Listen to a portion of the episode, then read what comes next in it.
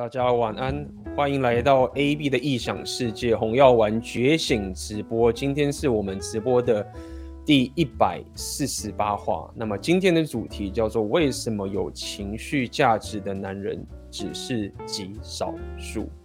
OK，那么在开始之前也呃跟大家闲聊一下，那么讲一下如果有一些新的朋友，OK，那么就来跟大家来稍微。介绍一下这个小弟的这个频道到底在聊什么东西，对不对？呃，我之前有跟我自己的一些学生讲说啊，你的频道的定位是什么啊，什么什么之类的，所以呃，也是跟大家来讲一下说小弟的频道现在包括过去都一样啦，在聊什么东西？那基本上就是一个男性自我提升的频道。那么如果说你现在怎么讲呢？对你的生活，呃。有一些其他的想法，不想要躺平。刚刚才看到有一个那个什么频道在聊，就台湾现在躺平啊，什么什么之类的。那么，也许今天直播后面我们有时间的话，可以跟大家一起来看看，然后聊聊我对这个躺平族的一些想法啦。那么对我来说，躺平族这个东西，嗯、你就不要扯远了，好不好？呃，假设你不想要躺平，那么你想要在你的生活上啊，你的事业上，你的社交上啊，你各个生活方面有更多的这些选择权，然后你想要探索世界更多有趣的东西，OK，每天持续的学习跟进步，那么就欢迎来到小迪的频道，OK，那么我也很欢迎各位在聊天室上分享你的一些想法，那分享你的问题，那包含如果你有什么问题的话，其实这个直播在呃通常在一个小时之后。进入第二阶段的时候，我就会来回答各位的问题。上礼拜不好意思，就是我后来直播之后来发现说，我有很多问题没有回答到，算是失误。因为上礼拜我忽然分享了很多我最近学习第三语言俄文的这些内容，那么最近我也会多分享我学习这个第三门语言俄文的一些各种心得，我觉得非常非常有趣，呃，也是一个我认为非常硬的一个硬价值。OK，那么当然也是在这个聊天室里面那。呃，没事，尽量不要去呃聊有关这个 跟我这些其他频道的人的名字在频道里面。你可以呃讲一些东西都没有关系，OK？那主要是希望在这个频道里面的聊天室，各位会专注在学习跟分享自己的价值这个部分。那么这礼拜呃这个六会有这个红药丸觉醒纪元私密群组跟选择你现实的这个私密群组的这个 AB 的感谢聚会，那么当初有报名参加的，OK，你当然是你要是私密群组的这一些铁粉会员啊、你们才会受到邀请。那么记得去收信，那么你要有这一个邀请函，你才能进入这个的聚会。那在这边就提醒一下，好，那还有两个消息小小分享，包含我最近的一个新的。课程要上线了，大家请再等待一下。我需要一些技术上的东西，我需要完成。呃，那这个课程基本上就是叫做直播出你的铁粉。那呃，在这一两年，呃，不管这两这两三年，我其实大力的推各位要提升自己的商人属性嘛，要 了解就是。我这个频道虽然讲，虽然讲的是男人的自我提升，那各位也理解，绝对不会是一个很天真说哇，就是做你自己想做的事情啊，钱不重要啊，然后什么之类的。No no no no no，钱很重要，但是赚钱的方法已经不是用过去那种老方法去赚了，包含你要去提升你自己的 reputation 啊，你的专业啊等等的。所以我这我。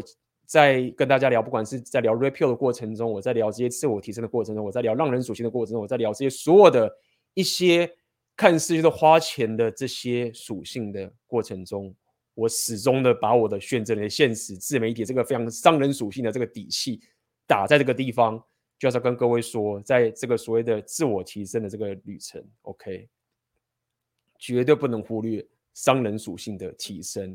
那么，怎么样去好好提升你的商人属性呢？包含怎么样去提升我今天要讲的所谓的如何创造出你的情绪价值？那么这个直播出你的铁粉，整个其实包含呃，我刚刚说的这所有东西都会含在这样的课程里面。这整个初衷的核心是这样子，跟大家讲一下。当然很多这些 detail 细节，那么请各位就持续关注，期待应该很快就会跟大家发布了。那么另外一个也是有一个消息要跟大家先预告一下，大呃，我这次回台湾嘛，那我当然是会办一个这个实体的讲座。那么呃，现在也正在筹备当中，在找场地等等的，还有这些内容主题的情形。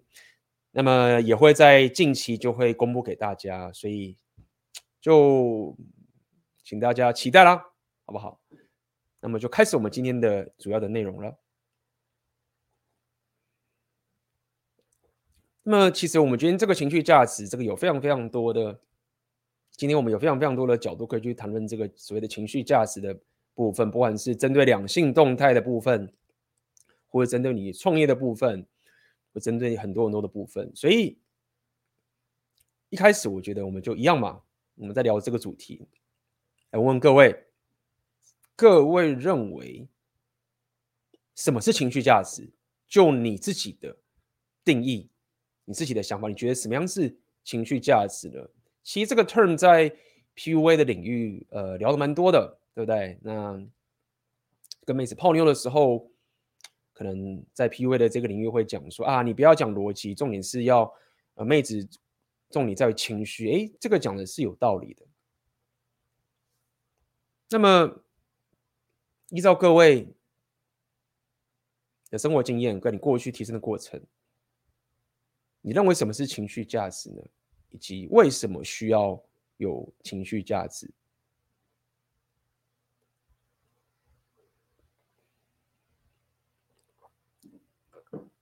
？OK，为什么需要有情绪价值？当然，我们都知道人是一个非理性的动物嘛。那么。既然人是一个非理性动物，既然我们不是机器人，虽然最近 AI 已经，最近 AI 是又是另外一个话题，那我们今天不扯远。OK，所以我们不得不去理解，这人与人的互动过程当中，对不对？单纯的逻辑跟知识跟资讯的有无这件事情，其实很重要，但是它并不够好。或者它并不够全面，对不对？你跟人与人之间的的一个互动里面，先不用，我们先不用扯到说，当我们在聊到一个知识的过程中，都没有绝对的真理的存在。这样讲好，就是说，假设我们真的觉得说，我们只要有绝对的真理、绝对的知识，那么我们就可以完全的在人与人互动的过程当中，就是得到绝对的，你可以讲优势，或是你可以是有绝对的框架掌握，什么什么都好。但是我们也没有这样的绝对正确、无限的知识嘛。所以我们不得不去承认说，在人与人的互动过程中，有一个非客观知识层面的一个交流资讯的互动是存在着。那这个东西它很难透过数学公式啊，透过一些非常量化的一个方式去去证明、去学习。OK，所以这边有人讲，体恤行为价值是不是吸引女性的方法之一？大家当然，我们今天会聊聊到一些两性动态的部分，但是我们现在讲情绪价值，所有人就是开始讲啊，跟妹子男人不情绪化什么什么之类的，马上想两性动态部分合理。那我觉得我今天会跟大家先讲我自己对于情绪价值的我自己本身的定义。那这个定义其实是这样，情绪价值其实是一个人与人互动、互惠，甚至不一定是互惠哦，互相破坏。的之间的一个体验的一个旅程。OK，我再说一次，我今天会往这个方向去讲。我情绪价值其实我觉得这个很广，是 太多了。那么今天我会跟各位讲，就是我的 A B 派别，A B 怎么去，比如说跟妹子约会的时候去产生出情绪价值的呢？基本上我的方法就是就是这样，我就是一个人与人之间互动、互惠，甚至是互相伤害的一个体验的一个旅程。他说啊，干嘛的一笔好悬，都是什么傻小啊，太太靠北了吧？这个这个这个才太多了吧？等等的。OK OK，那么我们就一步步开始跟大跟各位聊吧，好不好？那这边 Vincent 讲说。提提供情绪价值是不是吸引女性的方法之一？哦，不只是吸引女性方法而已，甚至创业，甚至人与人交流的过程中，都包含在，都包含在里面。那么，那么，当我最近跟朋友聊这个主题的时候，我觉得一个非常有趣的一个，一个，他问了一个问题，那我又问各位，他问说，maybe。情绪价值一定要是快乐的吗？就是我们是不是要提供这些快乐？比如跟妹子聊天啊，妹子都喜欢男生幽默啊，对不对？就啊，妹子就是喜欢，就是很幽默感的男生，哎，真的也是这样。这个其实是很难去反对的。那先问各位一个问题：情绪价值都一一定要是快乐的吗？觉得是的打一，觉得未必的打零。好不好？或者是你可以，你可以去讲讲，就是说，当你想要创造出所谓的你自己版本的情绪价值的过程当中，你会多关注、注重在这个有趣、快乐的一个成分在里面。OK，如果你觉得你很关注，你就打一；如果你觉得其实还好，或者是其实没有，就打零，好不好？零零零，各位是不是很会听我的？大家都是老师，是不是？OK，大家都是老师，是不是？还是听我的那个画风，觉得哎，看 AB 一定会觉得不是，所以我他妈打零，看我的口风。好，所以我会跟大家聊这个点，是说我我们也不要讲太极端，好不好？像各位都打零了，那可能就在我接下来讲的方向往哪边走了。嗯，我们就先讲从两性动态这个部分的开始讲好了。那么很多人呢，你学 PUA 学什么什么蛙哥之类的，会认为就是在跟妹子 game 的过程当中，给交流过程当中，那么我讲话要好笑，或者是我我可以让妹子笑起来，或者是我我他妈到底要讲什么东西？OK，什么什么背什么蛙哥讲什么东西，然后让妹子可以笑起来，就是要怎么操作？或者说，如果我这个人。一点都不有趣，我又不幽默，怎么办？这样子我还可以提供出情绪价值吗？好，那么我就来回答各位这个问题了。第一个是，我自己在跟过去我自己回想一下，我在跟妹子互动的过程当中，OK，比如说约会什么什么啊哥，我当然会会想要创造出某种情绪价值，但是我的。脑袋的思维，或者我我在专注的部分，其实并不是在一个说我到底要讲什么东西会让他觉得好笑，会让他发笑等等这个事情。那我当然要讲，我也承认，就是说这个东西确实就是很不错，妹子喜欢你幽默，这个合理。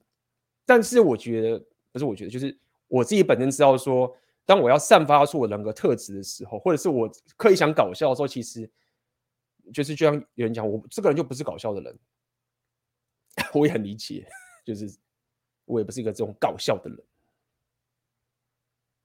所以第一个就要先跟各位分享这件事情。我我不认为就是所谓的情绪价值，你一定要想着是往一个说我要搞笑这个方向走才是唯一解。但是我会说，你必须要跟对方在这个交流的过程中有一个故事般。透过你说故事的方法，或者是一个你彼此互动的过程中，有过了一个体验跟旅程，这个是很重要的。好笑、有趣，就是个冷靠杯等等的，很不错，很棒。但是我不认为它是唯一解，所以我们一开始就要开始聊了。好，那 maybe 今天要教把妹了吗？其实也不能说教把妹。讲讲我对于这个情绪价值，我自己本身喜欢用的一个方式，怎么去操作的。好，第一个，我认为各位要非常注意，也是我个人很喜欢的方法，或者说我不得不喜欢的方法，叫做你要去关注在很多非语言、非逻辑之间跟对方交流互动，包含你要观察你跟对方跟环境，你们三个人所处的状态，现在在什么样的情形。什么意思？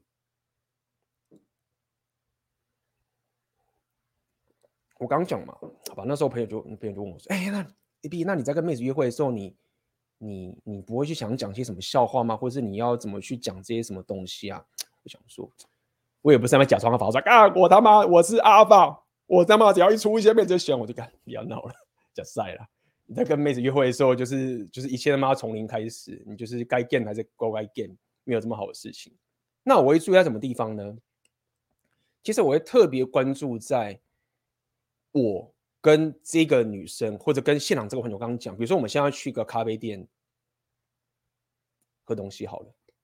那么可能在我跟她见面的时候，我跟她见面，我跟她之间站的这一种位置，跟她之间的距离，我可能没有讲到 verbal。OK，或者是我们要一起走进去这个咖啡店的这个过程中，或者是我们在走的过程中，比如说我常有的时候在国外的时候会跟外国妹子约嘛，对不对啊？有些人男生你比较没有自信的时候，可能旁边人在看你啊，什么什么之类的。我其实你可能就就 可能秒掉或什么什么之类，但是我会非常的关注，所以关注就是说我会确保说这这我跟他跟这个周遭的这个环境的这个整个 dynamic 是很顺的。什么叫做很顺呢？说白一点就是这样，就是一开始大家见面都会尴尬嘛，那这合理。那你你也不是他妈的跟魔法师一样说什么 inner game 怎么样的，然后就不尴尬，不可能，你就是得度过这个尴尬的过程中。那么怎么样让这个过程中一切都会很自然跟舒服？这整个东西是必须要男人你你专注的。通常女生她如果也是一个好咖的话，她也会关注在这个地方，那那这样就很好处理。好，那我讲什么意思？比如说，与其想着说我要让这女生笑或是开心，那我可能会讲，我可能会关注一下。好，比如说我现在进门，我开我开门，假设我真的不会帮女生开门，好了，OK，在国外你觉得 AB 你贝塔 帮女生开门，你看到不是一个阿发吗？怎么会帮不了女生开门？OK，这扯很远，所以这很重要啊。你怎么帮女生开门？你是一副哈巴狗是开门呢，还是你走在一个位置的情形？然后刚好很顺，有时候你知道吗？那个真的是需要训练。就 A B 说我们要帮女生开门，好，下次我跟妹子去开门，就真的会这样，就赶快干，然后这边很很慌张的这样就开门，这样哎爆，dynamic dynamic 爆。这这个其实是需要经验的一个累积，去关注说到底在跟这个互动过程中，这个这个我们在称叫这个 flow，这个其实就是一个情绪价值。我要我今天想要跟各位。一开始先下这个情形，就要跟各位讲，说很多这个情绪价值，我希望各位可以先从这种彼此互动的小细节的 flow 去观察起。这样讲好了，因为这个东西，我认为它是最所谓的自然是什么意思？自然就是你做了很多事情，人家没有注意到，但事情就完成了嘛。那这个事情没别人没有注意到，不代表你没有注意到。OK，好，那这个我觉得就很重要，这个就很重要。好，比如说我走到对了一个地方，对了一个位置，现在没有这么写好，开门进去，关起来，走进去。那你接下来可能就会知道嘛，对不对？可能服务生就会来啊，问你怎么样啊？你可能之前就已经看过这个场地，你知道吗？如果你知道吗？约会的时候这个场地也你也熟，等等的，服务生就会来。那简单的带领的领导给两位走进去。那为什么我会说我会？很特别关注在这种非语言的这个情形里面的原因是在于说，如果你各位跟我一样常出国啊，那又不是你的母语的时候，那你该怎么办？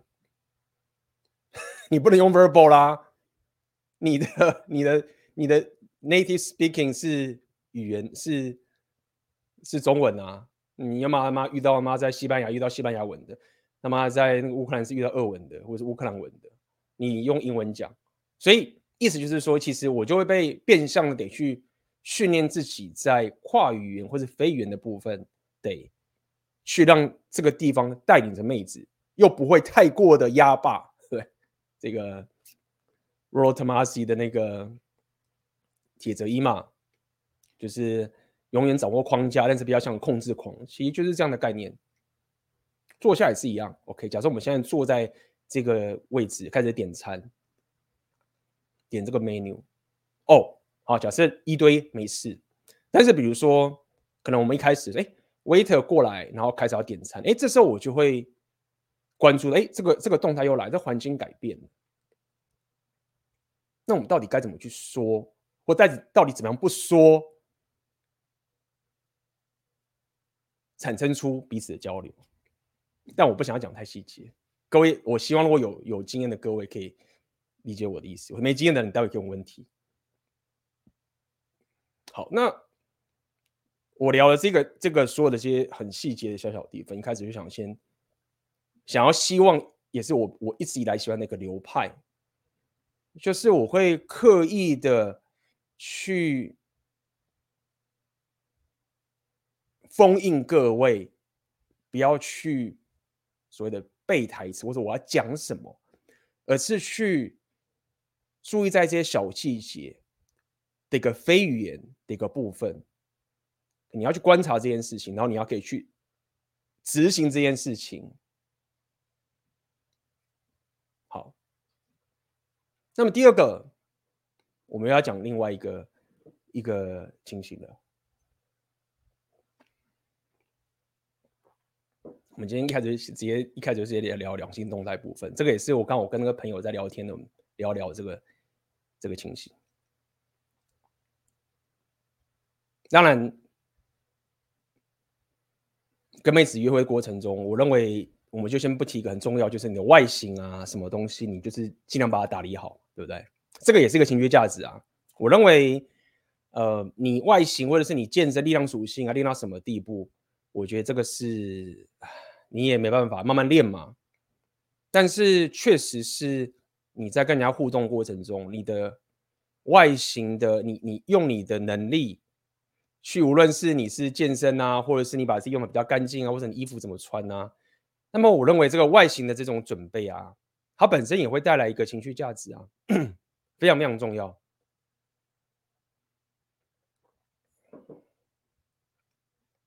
好，所以一样，我刚聊这么多，就是要先跟各位讲说，其实就像跟各位讲，跟各位的这个投票是一样的。我其实没有想过太多，就是说一定要搞笑。或者说一定要让女生哈哈大笑这件事，但是我会很专注在这整个过程中的 flow，就是会不会很尬？你可以这样讲，那这个确实是需要练。再来，我想要讲一个我自己，比如说跟妹子约会的时候，我会有的一个我自己本身的心态，比较不 PUA 的 啊。大家可能 PUA 听多，那个太 gay 的，大家就自己去找 PUA 吧。那分享一下我是怎么去思考这件事情的。因为我本身是练硬价值的嘛，对不对？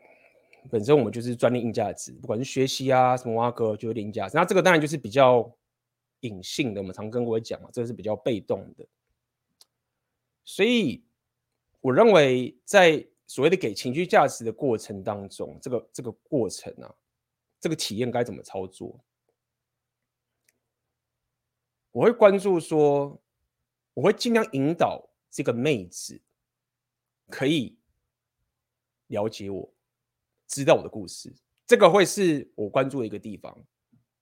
那我也想要把今天呃这个东西也分享给各位，就是如果说你是练硬价值的人，然后你跟妹子约会，你不想要弄那么 game，他妈的 game 来 game 去什么啊哥的什么之类的，我认为这是一个我自己喜欢的方法。说到你在跟妹子约会的时候，为什么会不紧张？为什么不紧张？或者是比如说我在跟外国妹子约会的时候，为什么我会不紧张？所以不紧张，说为什么不会那么的纠结？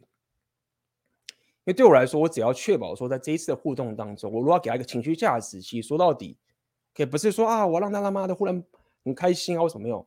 就是我把这整个交流引导到他会想要挖掘我本身的。故事当然了，在这之前，给我跳得有点快。在这之前，我当然一定会先聆听嘛，可以，一定会先聆听嘛。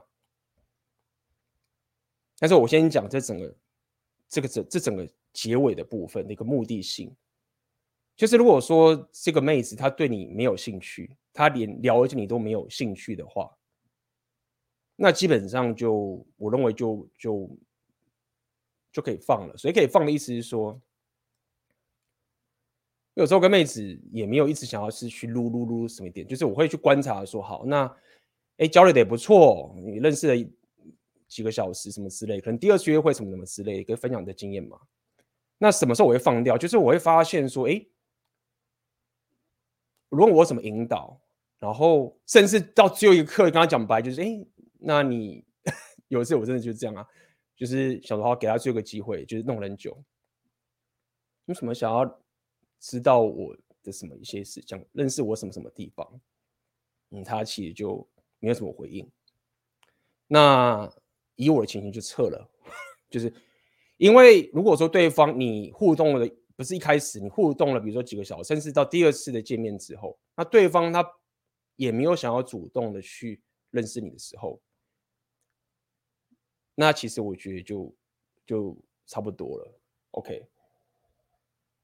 好，那聊这个点是想要跟各位讲什么？就是这个情绪价值，我想分享的点，就是在说，我刚刚讲体验嘛，跟这个旅程嘛，我认为有一个部分就在这个地方，你在什么样这个互动的过程中去引导对方可以了解你。那可能有人讲说，干 AB，我这个人生问无趣啊，我没有什么东西好有价值的啊，我什么都是都没有啊。干，如果这样的话，那就是先好的。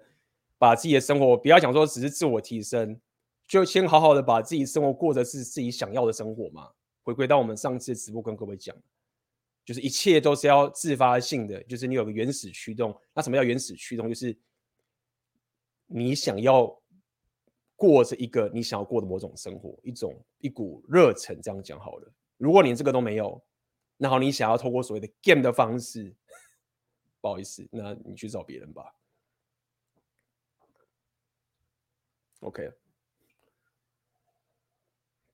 也因为如此，我认为，与其讲的所谓的快乐 （happy） 可有趣，第三个我认为情绪价值很重要的一点就是所谓的连接感。我认为连接感在人与人的互动里面，在所谓的情绪价值里面，它是一个占有一个很重要的因素，很重要的一个呃成分在的。那么。有趣的点是，这个连接感，它不代表说你跟对方是一定要相同的，这个是好事，OK。但是你也不能差太远。我要讲的意思说，这连接感不是说，哦，这个妹子她喜欢旅行，那我一定要旅行很多地方，我才能跟她有连接感。哦，这个妹子她喜欢音乐，所以我也要音乐很精通，我才能跟她有连接感。其实不一定。有时候你跟对方彼此的一个反差感，但是你还是要某种连接存在，那这个连接感也会产生出来哦。为什么我会这样讲？因为 没办法，就一样嘛，让人属性弄太多了，我总是要去面对一些差异非常大的，不管是妹子或者是男人都一样。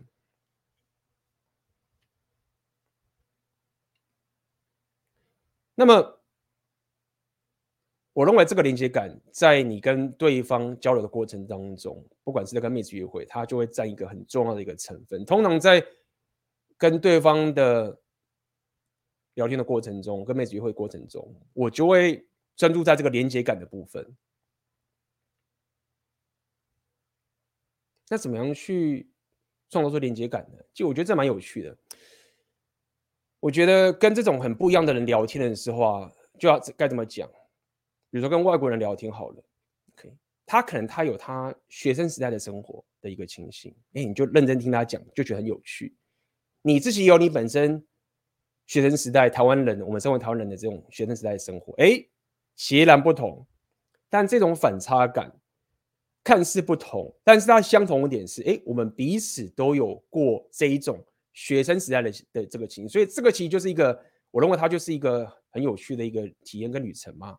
就大家都有身为人 的痛苦的纠结，这个就是很重要的情绪价值。我刚讲连接嘛，OK。另外一个是什么？就所谓的我刚刚讲的重点，不小心把下一个讲出来，就是所谓的痛苦。那我们先把连接讲完好了。其实跟那个痛苦，待会我把它跟各位讲。这个是这个痛苦，其实是本身我还蛮呃有时候会去用的方式。那这个是什么？待会说。所以我刚刚讲到说，这个连接感，各位要去了解到的点就在这边，就是说不用那么担心，说你一定要跟对方是一模一样的情形才能产生连接感。我经常最喜欢的，为什么会最喜欢跟外国人交？因为我觉得这个是非常有趣的一件事情，包括像语言也是一模一样，就是说其实它是很不同的，它是有 gap 的，它是很不一样，但是它有一个人性的本质是共通的。那只是现在我们刚好活在不同的世界，或是我们活在不同的 system，或是不活在稍微不同的文化跟思维里面。那么，当你开始去聊这个东西的时候，当然 要聊的这个讲太 detail。当然聊这东西聊的看人说人话，看人看鬼说鬼话嘛，你不能聊太学术，你知道吗？跟妹子聊天聊他妈的语言聊根本东西，他就人就走了。但是你去聊这些共同生活的体验虽然不同，但彼此都有这样的。个共通的一个过程，我认为这就是很有趣的连接感。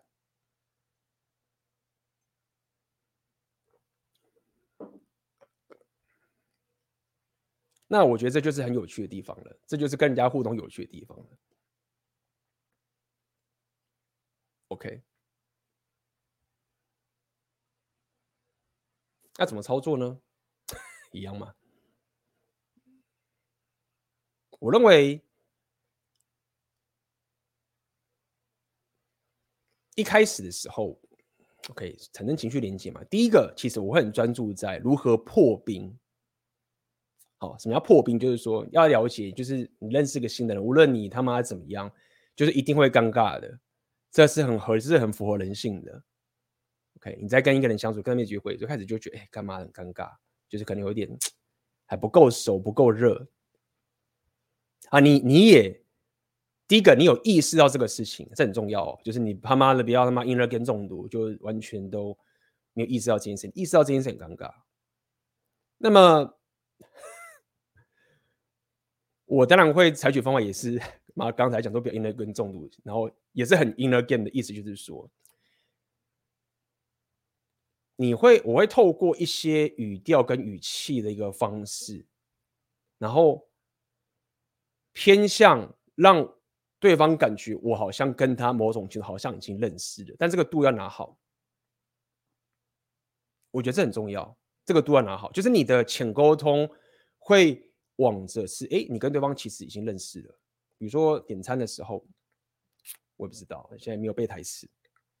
拿到 menu，我觉得就感受嘛。好，那现在可能很尬，但是我们要开始往着彼此很熟的一个方向迈进，看看这个东西。看看这个美女，就是哎，那、欸、这边蛋糕还蛮不错，就这边蛋糕我看起来这个名字还蛮有趣的。然后说这个地方，哎、你之前吃过这蛋糕吗？好，所以我刚在干嘛？我给大家 不要现场表演，我在做的一件事情是我在关注。好，现在很干。那假设我现在跟他已经有点熟了，然后我们要可以比较自然的讲话的时候。像个朋友般的方式讲话的时候，那么我应该就是用这样的口气，又不会太躁进的方式跟他沟通，去跟他聊，看这个东西过来，然后看看能用干不会，不然我觉得我们再问一下服务生好了，他服务生可能会告诉我们一点 recommendation 等等之类的，巴拉巴拉，这样，这边你好像什么都没有讲一样，有讲跟没讲一样。不好意思，我不是 PUA 教练，所以这不是我的工作。我想跟各位讲一件事情：当我在关注情绪价值的时候，其这个就是我很关注的地方。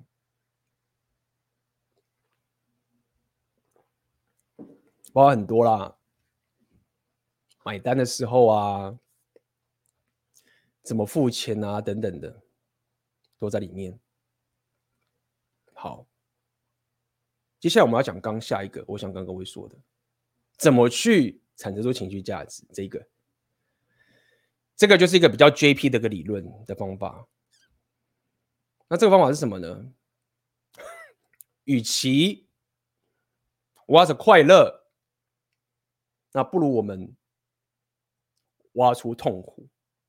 那这个就比较偏向创业的部分了啦。不不建议各位在跟妹子约会的时候用这一招，就是干，我们一起来讲痛苦，这个不建议，因为呃，在妹子约会的时候，必须我们刚刚讲这么多，不管是什么情绪价值的，它还是悲伤两性动态的互动。我们刚刚聊那么多啊，其实没有聊聊到太多什么男女框什么什么啊，因为我觉得太 PUA 了。所以呃，我现在聊这个痛苦啊，不是在讲跟妹子约会的部分。而是我想跟各位讲说，你如果要产生出情绪价值的一个地方，是你一要了解痛苦，二你也了解别人痛苦。那我认为，当对方可以感受到一你可以感受到的痛苦，甚至你也经历过，然后你了解他的话，那我认为光这件事情本身就会带给对方情绪价值了。所以你其实并不需要是一个搞笑的人，你不需要是一个会很 happy 开心的人，这个其实都可以办得到。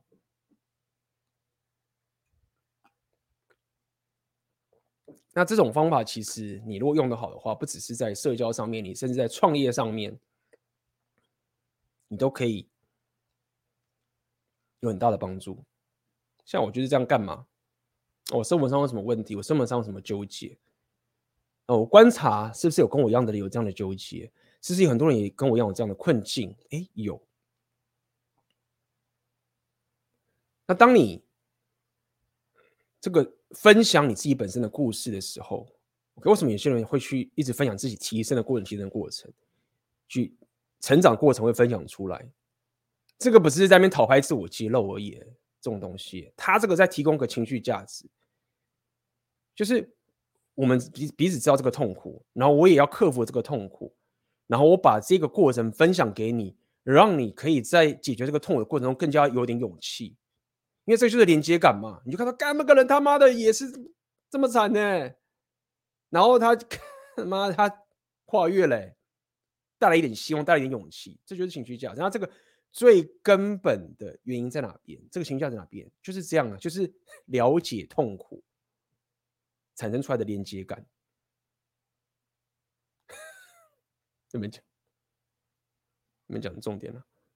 痛苦不就聊当兵？对啊，跟那个男人聊天的时候，以前不就这样吗？妈聊当兵，那么减肥照什么哇哥的，马上连接就出来了。这就是情绪价值，不需要一定要他妈的要搞笑。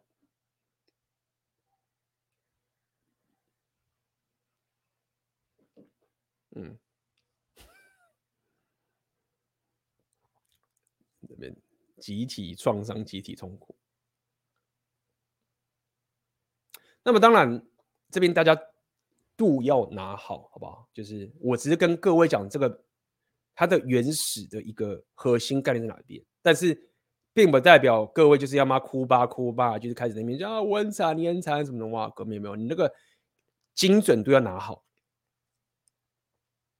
这个你要知道这个目的的初衷。是在创造出情绪价值，而不是在吸价值讨牌。你要了解这个概念。你如果他妈的想要就是发泄啊，或者是什么讨拍什么之类的，那个就是找一些你比较相信的人、内部的人去这样操作，那不太一样。但我们现在讲这个情绪价值，当你了解痛苦，观察到别人的痛苦，讲出用个故说故事的方法。那就带来我们的下个重点了。要怎么创造情绪价值？你必须要是一个说故事高手。我们刚刚讲的偏向是比较 non-verbal 的，但是我们讲偏 verbal 的一个部分，我会讲，你必须要是一个说故事的高手，合理吧？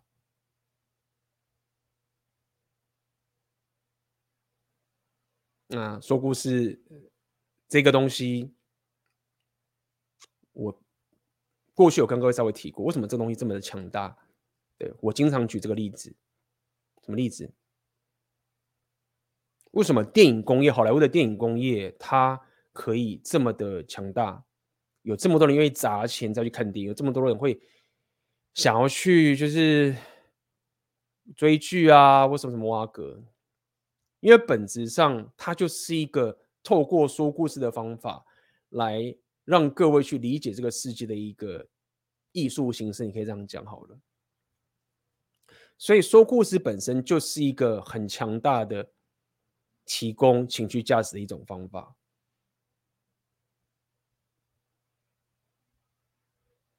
那这个其实也连接到我刚刚讲的，了解别人痛苦，说出痛苦哦。有时候，当你说出某种痛苦的纠结的时候，这一种策略基本上就是一个说故事的一个策略哦。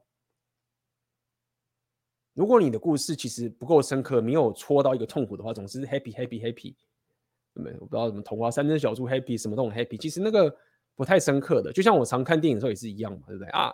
完美的结局觉感不够深刻。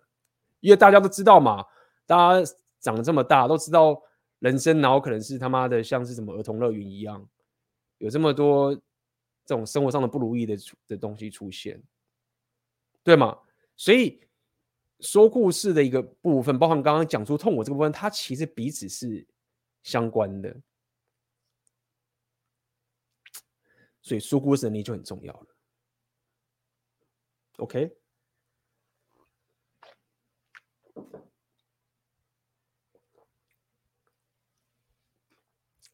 那么刚好我有想起来，我那时候我那个朋友，我们就在聊嘛，聊天这个东西，然后聊聊说，就是很多男人在约会把妹的时候，都会觉得说啊，干我他妈的要讲什么啊，或者很很注重在这种 verbal 上面，注重在去讲什么这个东西上面，我到底该讲我，到底该讲什么？那么我就在思考说，诶，其实我会比较不往这个方向走，有一个，有一个。中心思想的思维，这跟我之前在学摇摆舞的时候的观念很像，因为我曾经就是跳摇摆舞跳蛮久的嘛，当老师什么之类的，所以在跟妹子跳舞的时候，我已经很习惯把对方当成舞伴的这个概念。所以今天这个情绪价值，如果各位用在两性中来把妹的话，也是给各位我自己的一些我自己本身的一个想法。OK，比较不 game 的想法。就是当我在跟妹子约会的时候，我会把对方想成是舞伴，而不是他不是观众。当如果说你在跟妹子约会，或者跟任何人互动都好，你如果总是觉得说啊，他就是观众，我就是像是一个 stand up comedy 的那个上面，我就是一定要一直讲，一直讲，一直讲，一直讲，然后让他发笑，笑起来，那我才会对。嗯，这个不是我的心态。我的心态是，他就是舞伴，我可以主导，一开始主导，我可以引导出情境，我可以 hold 住这周遭的东西，是这个整个环境是很顺的。但是当我出招的时候，你怎么回应很重要。如果说你的初衷是连本身都想要去贡献。这样的一个互动都没有的话，如果说你本身都没有想要去了解我这个人是什么样的一个人的时候，我我自己的价值我自己知道，我也不会在那边说干嘛的，我硬价值六大属性多强什么的，没有没有没有，我自己知道就好。那如果说你你没有一个对方没有一个在你出招之后，等等舞伴嘛，OK，他们有个回应的时候，那其实我觉得这不是你的问题了。所以很多时候我就会用这种摇摆舞的这种思维去跟妹子互动，那种有点像是各位像有有些人在那边 battle 嘛，那种舞在尬舞有没有？就是一方就是嘚嘚嘚嘚嘚嘚，然后停住，然后看会换对方回来，对方就嘚嘚嘚嘚停住回来。呃，就是我认为你这个妹子或什么什么歌，它其实就是一个这样的概念。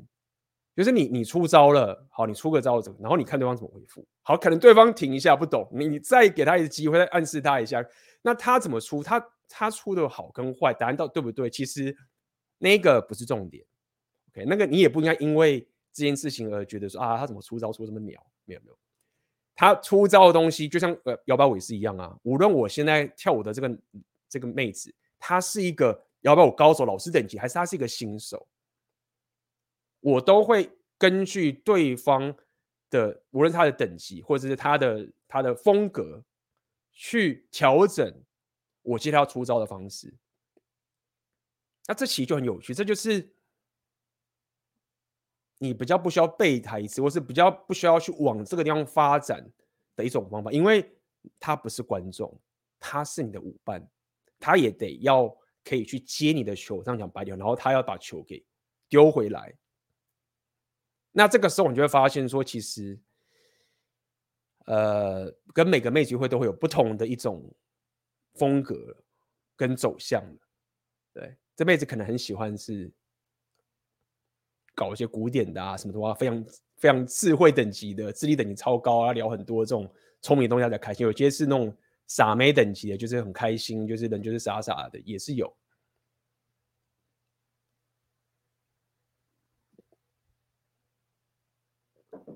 OK，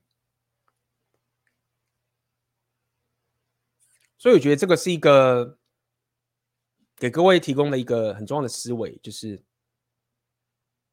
无论是我刚刚讲的挖掘痛苦啊，观察这些非远的互动啊，跟周遭的的这个情形啊，对不对？包含呃，你聆听，呃开始先破冰之后，然后带领的东西产生连接感，聆听对方。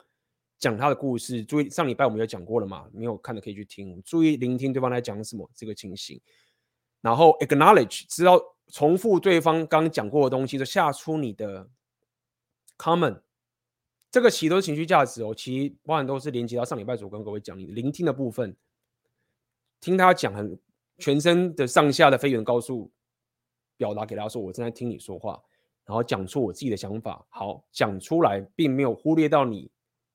的你刚的 statement，别讲 statement，你的你的表达什么挖格，好，再问下去，哎，这个都是提供情绪价值，然后你自己本身再说出你自己的故事，然后再找到彼此的连接连接感嘛，哎，他当过小学，我也当过小学，然后我发生了什么故事，发生什么故事，那。在这样情形下面，其实就是一个旅程啊，就是一个体验啊，就是一个你认识新的朋友，就认识一个新妹子，产生出火花。那如果他这个人有可能是，一般来说，大部分都是会很有趣啦。只要他是有故事的人，哎，其实就很有趣。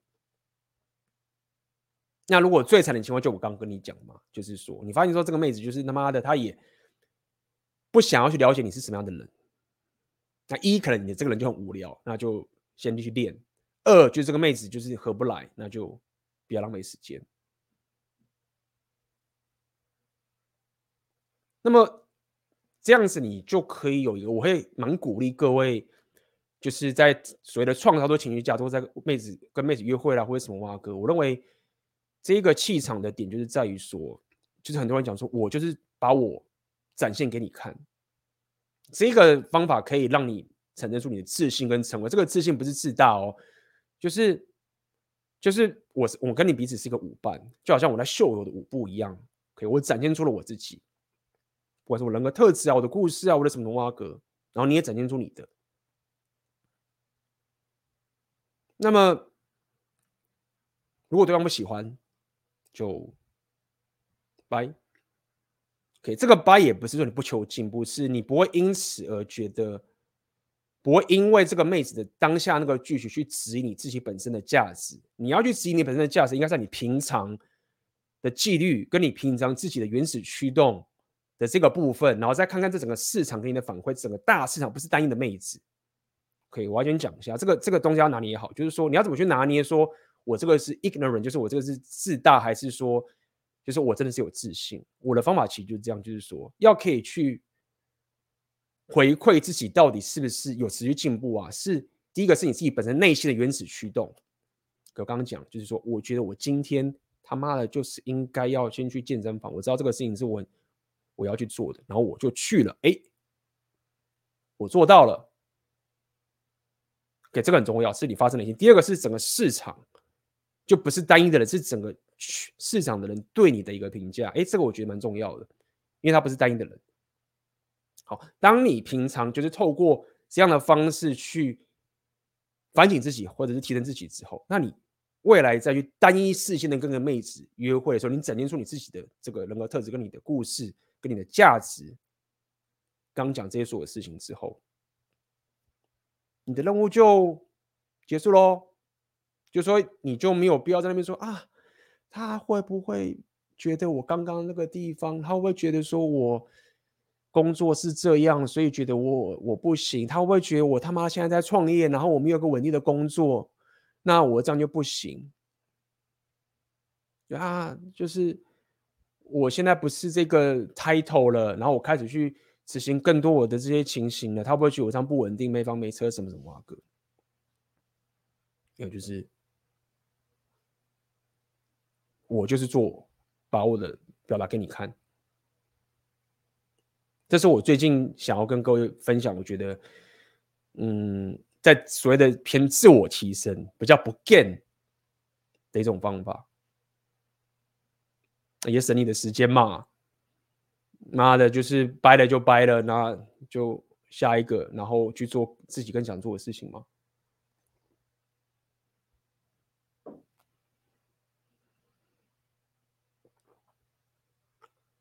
好，那么。我想再补充的点就是，就是说，情绪价值这东西会这么的重要啊！我跟各位讲的点是在哪边？是说，在一个比较富裕的国家里面，可能他说情绪价值就是干，就以前会这样批评嘛。情绪价值，妈的，就是骗钱，什么都没给，讲那些都是大家听懂的东西。你他妈的不如去什么当医生啊，或是去真的去学那个什么知识啊，什么什么哇哥。才是正途啊！一直在那边讲一些没有任何更多资讯的东西，只让你感觉比较舒服的东西。这个他妈的，就是可能父母会觉得说，那个浪费钱，情绪价值又能赚钱吗？你看，情绪价值 能赚钱？大家不要，我刚刚开始跟各位讲，就是说我这个频道不是在那边跟各位那边自我爽，就是情绪价值是他妈的在当代是赚钱赚到翻的东西了。只是老一辈的人不知道这个方法而已。好，那这是什么？为什么我要这样讲？我们就从个很客观的事情跟各位讲，这个事情很客观的。为什么？大家了解，就是一个国家越富裕，一个国家它越是已开发国家，他们都有一个很明显的一个问题，就是忧郁症爆多，对吧？各位 知道这件事情，应该都理解吧？越开发越富裕的国家都会有这种所谓的文明病，什么忧郁症什么什么都来。那意思是什么？意思就是情绪价值这件事情本身，在一个比较富裕、比较和平的国家，它就是一个很棒的价值，它就是一个有需求的价值。只是很多人不知道怎么去 monetize 它，很多人不知道怎么去用它而已。对啊，跟我讲说啊。他妈的，A V，那我们 Rapio 在那边聊啊，Rapio 是一个非常客观的那个，我常讲不是什么 Preciology，就是不是很客观的，我们不带情绪，就是也许 Rapio 这个知识，这个演化心理学的知识是很客观的，没有错。但是各位看整个 Rapio 这个整个 Manosphere 这个什么男人场域，这个经济活动是多么的可怕。最近这不扯，最近那个 Repeal 的那个 Just Pure Things 被他电。我之前，我现在会一直在那边讲后红药丸时代，就是我看到西方很多这种以前那个那些 Repeal 创这些这些 Content Creator，他们都已经有点，唉，这个以后再讲。好，先不扯的，就整个 Repeal 的，包含这个整个产业，看这个频道跟这个经济效益是很大的。就是在聊，就就是就算所谓的在聊红药丸觉醒这个很非常客观的一种知识的传达方式，它都是带给很多情绪价值哎，不然那个黑药丸为什么他妈的那么火大？Nick t o w 为什么会那么多？他说我们很我们很理性，好，我理解，你也许很理性，但不代表这整个说故事的过程中，或者是整个这整个经济活动就是很庞大的。就是我刚讲最近那个 Just Pure Thing 就这样啊，被他讲说干那个人他妈就是，他其实就是一个以商业为考量的一个的一个也的一个东西啊。这个我们之后有时候再细评，因为这个要评断他要评很久。好，所以我扯这么多，我想跟各位讲，就是说不要小看情绪价值这件事情，它不是一个。只是他们让人家感觉好的这种东西，它在客观上，在商业上面，它就是一个价值，它就是一个商人属性的价值，就是这样讲好了。如果你可以 master 这件事情，它可以为你的事业或甚至你职场上面带来很大的效益。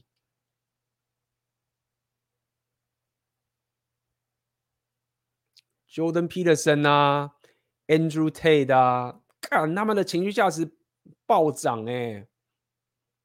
Jordan Peterson 他讲很多很棒的东西，很细致，没有错，但他的内容也是非常带有情绪价值的。Andrew Tate 就不用讲了吧？啊，多夸张啊！就情绪价值的厉害点就在这个地方。好那最后就跟大家补充一下啦，如何提升自己的情绪价值？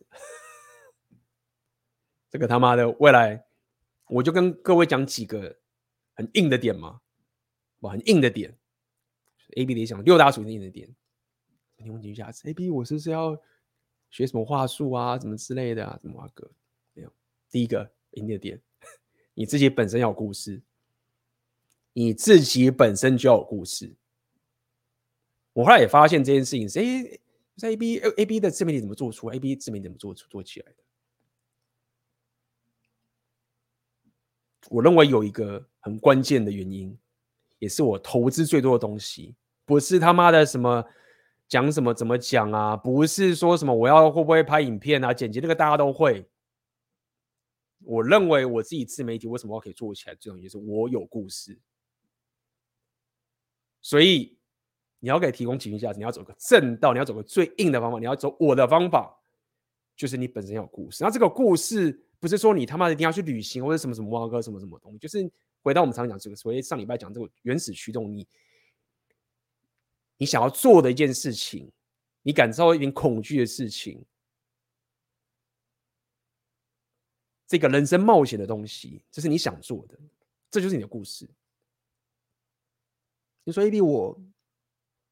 我人生过，我人生过得很好啊，或者是什么什么之类的。其实，那我们就不要扯远了啦。就是人生过得好，你也不会想要去学什么情绪价值。我想跟各位讲，就是说你要走正道，你本身就有故事。那这故事，除了说你透过学习啊，或者是你透过，我认为第二个是很重要，是所谓的好奇心。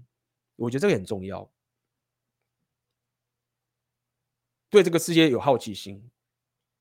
无论是你对某个技能、某个语言，像我现在对俄文。这种东西有好奇心，觉得很有趣，就觉得说干这怎么可能？你如果他妈的十年前或者是什么时候跟我讲说啊，你可以学一个第三门语言，然后让你感受一个非常有趣的好奇心，这干嘛？英文学都他妈学超累了，你现在他妈要我学第三个语言，假赛啦，合理，合理，因为当时等级不到嘛，当时人生体验没有到嘛，合理。也许你现在人生体验没有到，这个都很难讲。但是无论如何，我要我要讲的点是。好奇心在这个里面占很重要的原因，很很重要的因素。你必须你要开始去累积你自己本身的故事，你要去累积你自己的一个人格特质。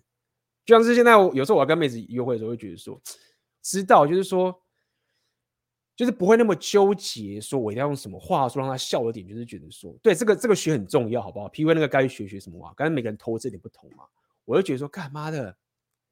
故事太多了，你他妈从哪个时期讲？就是你你要听我是妈乌克兰战乱跑出来吗？还是什么？就是干你有听过人妈战争当难民吗？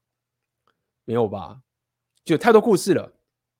那我觉得，当你的生活平常在做所谓的这个什么英雄旅程，然后是遇到首先自我提升的时候，你自然而然就会累积很多你这样的故事。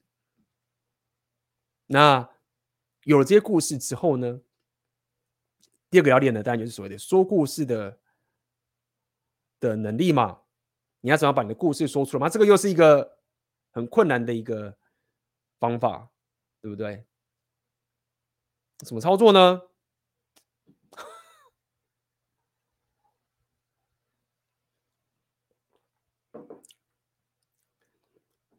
首先，你要选择一个媒体形式，可能是文字。可能是你面对面跟大家聊天的情形，可能是你实体面对面跟他聊天的情形，可能是声音的 podcast，可能是影片。但无论如何，你本身内化出来，你刚刚累积的这所有故事，必须要透过一种媒体形式去传达出去，然后学习那种媒体形式有的说故事方法，可能是文章。有些人擅长写文章，有些人可能觉得你讲话很口急，没有关系啊，你可以写文章啊。文章很强大的、它也是个很棒的媒体形式。当你专注在写文案、写文章的时候，干那个是很精炼的东西耶、有些人你很会用 verbal，你很很多肢体语言，为什么挖哥讲话的？有些人喜欢当场，所以你要选择一个你擅长的媒体形式去把这件事情传达出去。那你其实某种某种程度，你就是在训练一个最原始核心的一种创造出情绪价值的方法。然后这个方法也不用那边就回到刚讲，不会那边想说啊，这是搞笑，不一定要搞笑。虽然说 stand up comedy 啊那些。这种脱口秀，他们那个情绪价值很强大啦，而且很多时候他们也不只是好笑，有时候还会很讽刺，那个其实是很厉害的。但是那个部分我就没有去，我就没有去练了，所以我没办法分享，我没有走那一个那条道路。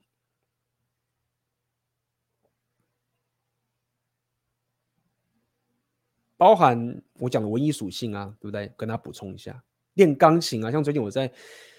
群组分享啊，节奏啊等等这些情形，这些非语言的这种东西，它都是可以去累积这个情绪价值的一个一个概念。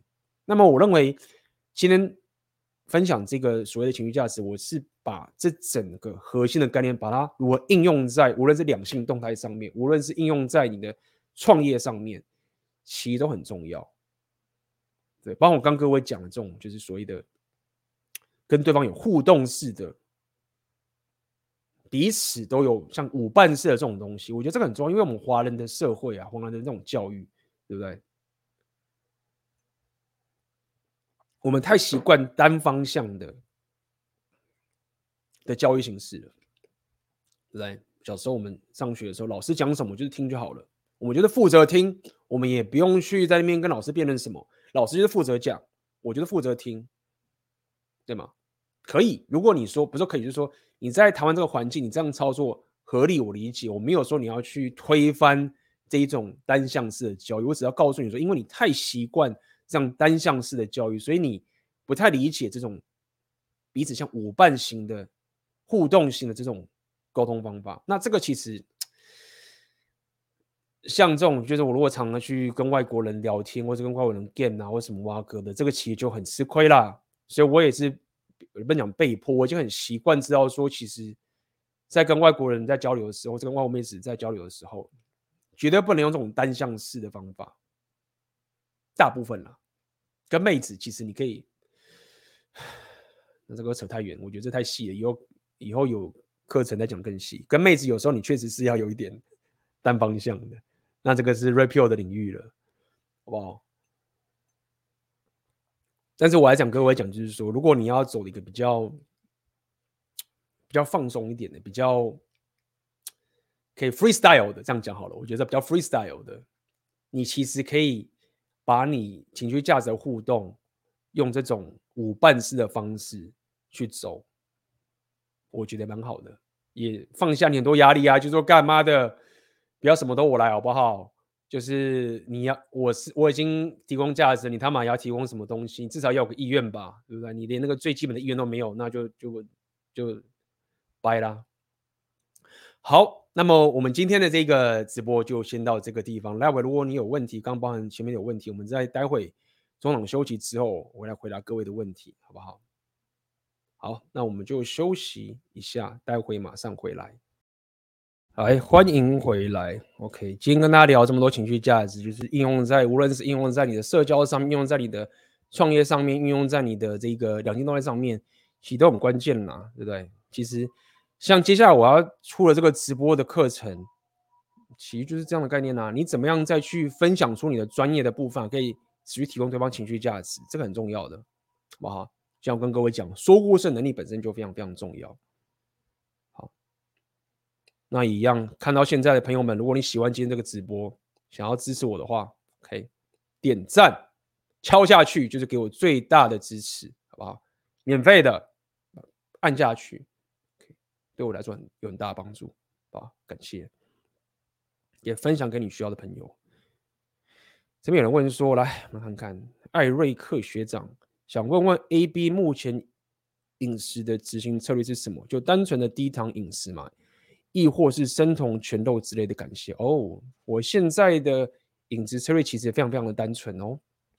我觉得算好我的这个那个 protein 要多少，算好我的热量要多少，然后吃，我觉得吃够这些肉，吃够这些热量之后，剩下来的多余的热量，我看我要吃，我甚至可以，我会吃一点甜的东西，我也 OK。我并没有像现在，没有像人家就是说啊，我就是完全断糖啊，或者什么什么啊哥，因为我一直在增重嘛，然后最近增重有一点效果，就是我也是吃嘛。那其实最重要，我就是把那个卡路里跟这个我需要摄取的蛋白质都算好的时候，然后确保说我吃够。到那个地方之后，那剩下的那个东西我可以随便吃，啊，这个这个东西我可以，你可以查那个 Alex Hormozi 那个人，我是看了他那个影片之后，看看，嗯，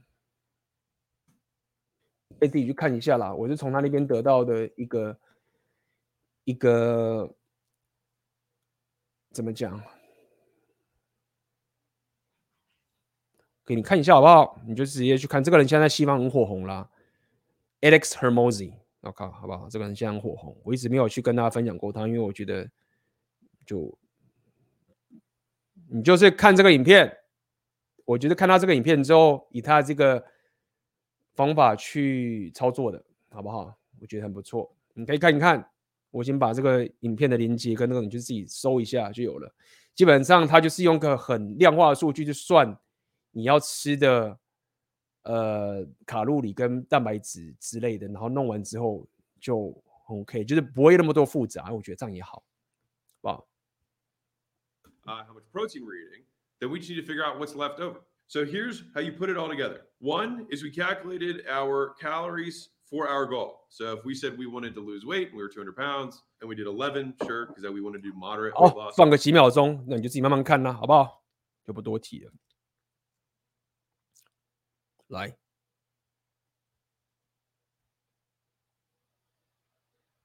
嗯，现在回答各位的问题。上礼拜 直播不好意思，有些人问题我来不及回答，因为我在聊我的语言学习的过程。那这个语言学习的东西，我待会有有时间可以聊一下。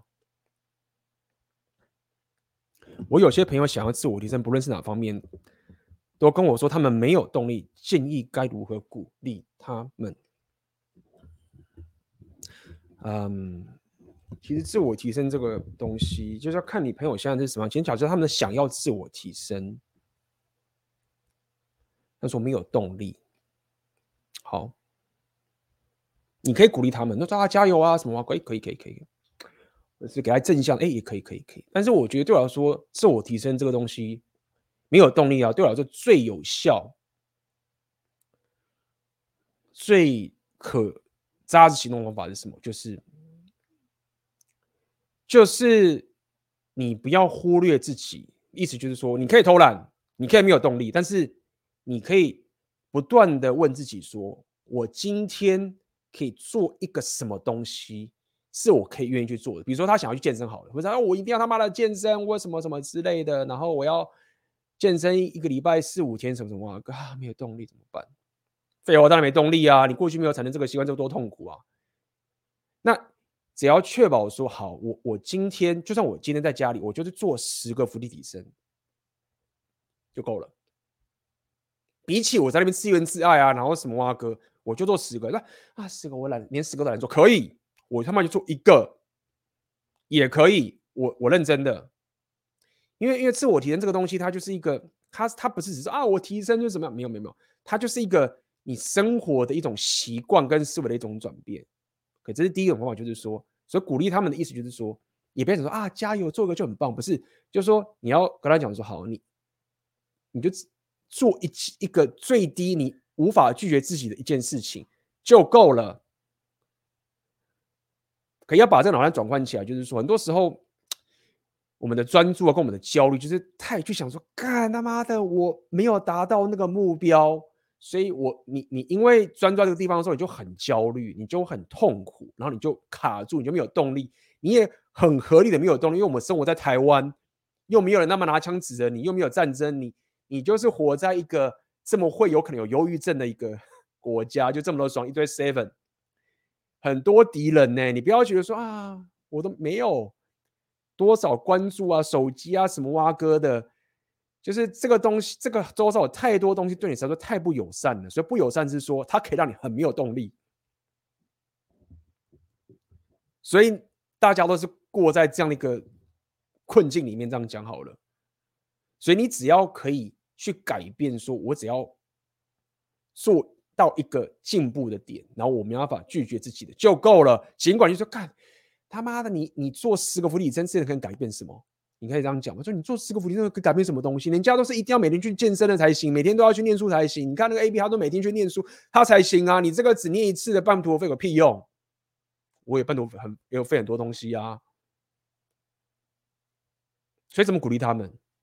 其实说到底，最直接的方法就是你要去养成一个习惯，就是养成一个那怎么养成习惯？就是你去。改变以前的旧，或是你增加一个新的习惯，那怎么样去增加一个新的习惯？就是你只要稍微的做到一个你觉得往那个方向走，一件事有行动到，然后专注在这个地方。因为当你专注在这个地方的时候，你就会打败刚刚所谓的其他的那些分心，稍微开始打败了，然后你慢慢的会调整过来。这是一个 我们当代人的奋战啊，好不好？就是这样子。要是我会，我会这样鼓励他们，就是你就做一个，很多都是这样这样操作啊。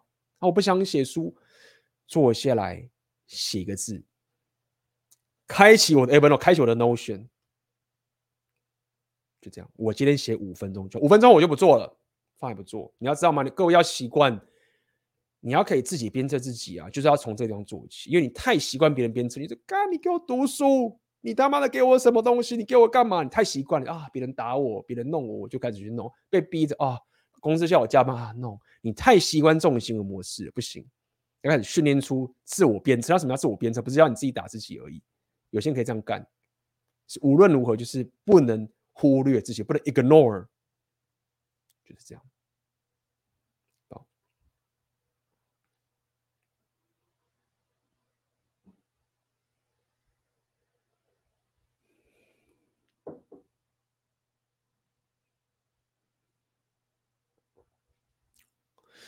不好意思，想请问一个跟今天主题比较无关的问题。看 AB 日前直播的内容，有提到大学的时候都在打电动，很多科都低空飞过，是在大四才认真准备考研。想请问最后是如何在硕班阶段补齐大学的技术在呢？谢谢。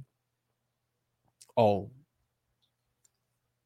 请问最后是如何在硕班阶段补齐大学的技术在呢？谢谢。好，嗯，首先。我认为你问错问题，不想问错问题。你你，当你问这个问题的时候，我觉得我不知道是现在考硕士的方法已经不一样了。但是你要记得一件事情，我上次有讲，在台湾的教育体系，如果说跟我十七年前的时候还是一样的话，台湾的东西是你只要会考试，你就就赢了，就这样。就是说，重点是比谁会考试。那下一个问题就是说，在台湾考上研究所，那你要会考上这研究所，你要可以过这个考试，是要懂所有的大学的技术债吗？没有，没有啊！我当时是资工的，所以意思就是说我并不是在那边看着原本的大一到大三的原文书，然后去考上的，没有，就是他妈来我冲去补习班，然后扫所有台湾的研究所，然后呢。顶级大学的研究所，他们考什么？考的内容是什么？考古题是什么？然后就把那些东西考到爆，把那边他要考的所有东西都把它全部背起来，全部把它弄到不只是弄到会，弄到他妈滚瓜烂熟，就这样有策略性的。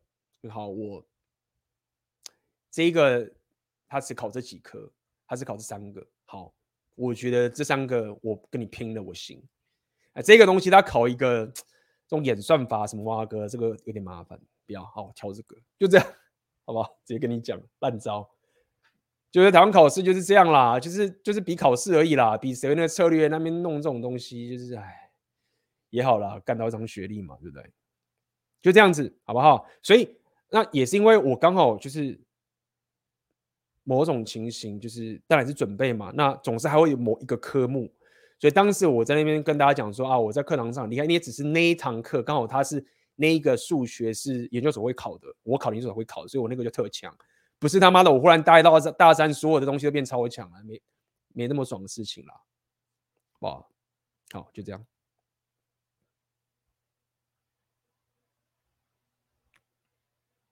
可以感谢这个斗内。B 晚安，请问一下，最近认识一位女生，是网聊认识的。前几次约出去咖啡厅聊，还有说有笑，本来还挺有好感的。但是大约约会第三次之后，知道了她是做业务性质工作，也渐渐开始推销我一些他们家的产品。这是不是算 red flag？因为她似乎不是因为真实欲望而出来相约，前面的相约算是博取信任感，然后再尝试对我出手这样子吗？因为第一次遇到，请 A B 大帮我分析一下，感谢你。唉，你都抖内了，这这题不就很简单吗？当然是啊，就是就是就是是。好，我我帮你分析一下，这样讲好了。先这样子，你要了解的是，第一个。妹子是想要，她会有想要的男人的。就是妹子不是，如果你没有阿法现实观的话，你可能会觉得啊，妹子就是啊，不想要男人，然后男人 game game，他觉得爽啊、哦，你这男人不错啊，我就跟你约会啊，我就跟你打炮，不情愿，不是不是不是。你要你要这样去思考，就是说，你希望的两，就第一个是。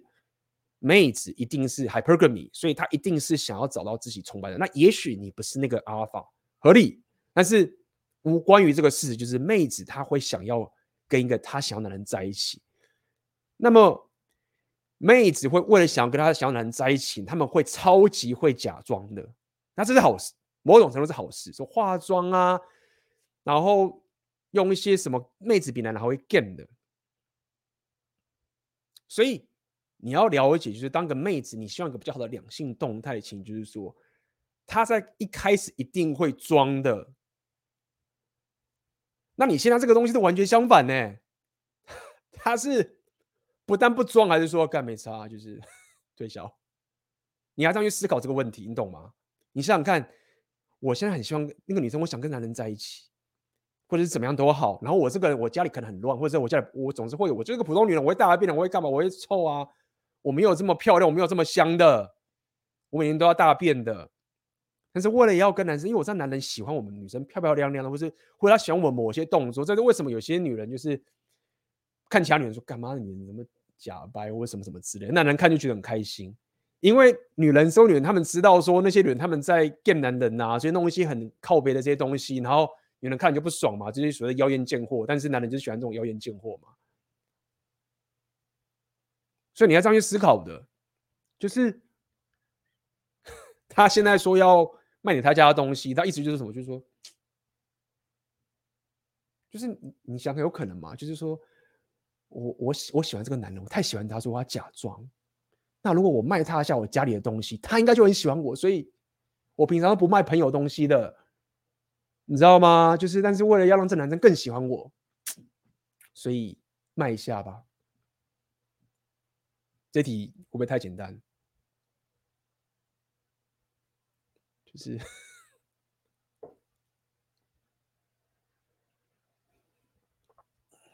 这样回答够不够？因为我觉得这题实在太简单了。就是你下次会遇到一个问题是说，A B 我跟一个人女人认识，然后都聊得不错，然后他忽然要跟我借钱，这样，那这个是是 red flag，因为。理解吗？就是这样子，哇！我已经把核心讲出来，就是一个妹子如果遇到一个喜欢的男生，她一定会开始想尽办法去隐藏自己会让男生觉得不喜欢她的地方。然后你也希望你在跟妹子约会的一开始的时候，然后产生出这样的动态。那如果他离这个动态差得很远的话，尤其是完全反方向走的时候，就是他妈的。打不到炮就快逃！好，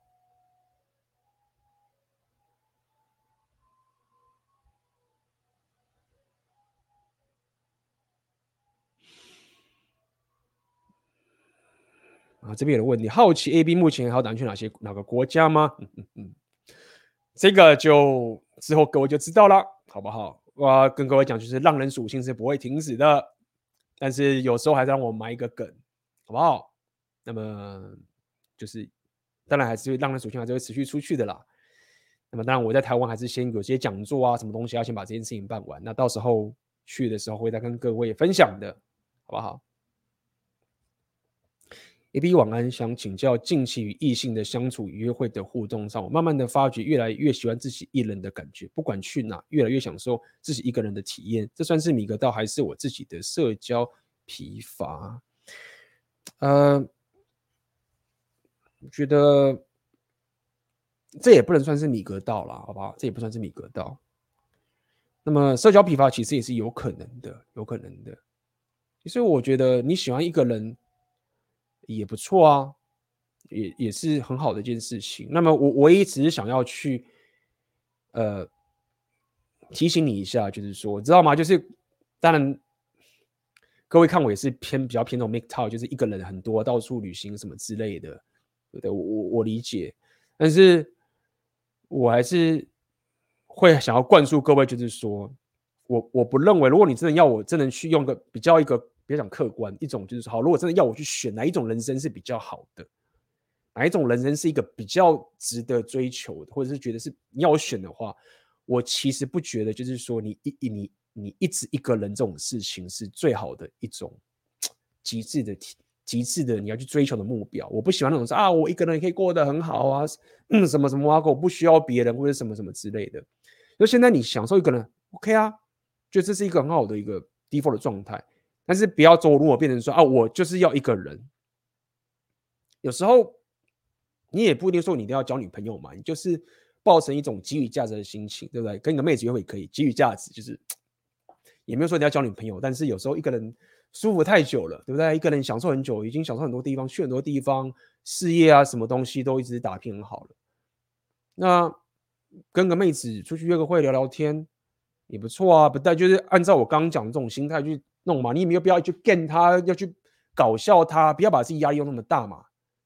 就是当个舞伴呢，舞伴的感觉嘛，看看你好不好嘛。你你无聊就撤好不好？就是算我浪费时间，whatever。人生很多就是这样。就是我认为你可以持续的享受你一个人的这个体验，但是不要走火入魔，觉得说这个就是个最棒的人生。这是我想要提醒你的。然后也不要抱持这个很大的压力，觉得说啊，我跟这个人出去就一定要是怎么样，就对不对？你不想要 social，你也可以去找个教练学习啊，对不对？你这种社交也不一定是一定要是这种说什么一定要去 bar 跟人家这种东西，有时候你去跟人家学习，去上课什么东西，找个教练，这也是一种提升你社交的一个情形啊，就是这样子。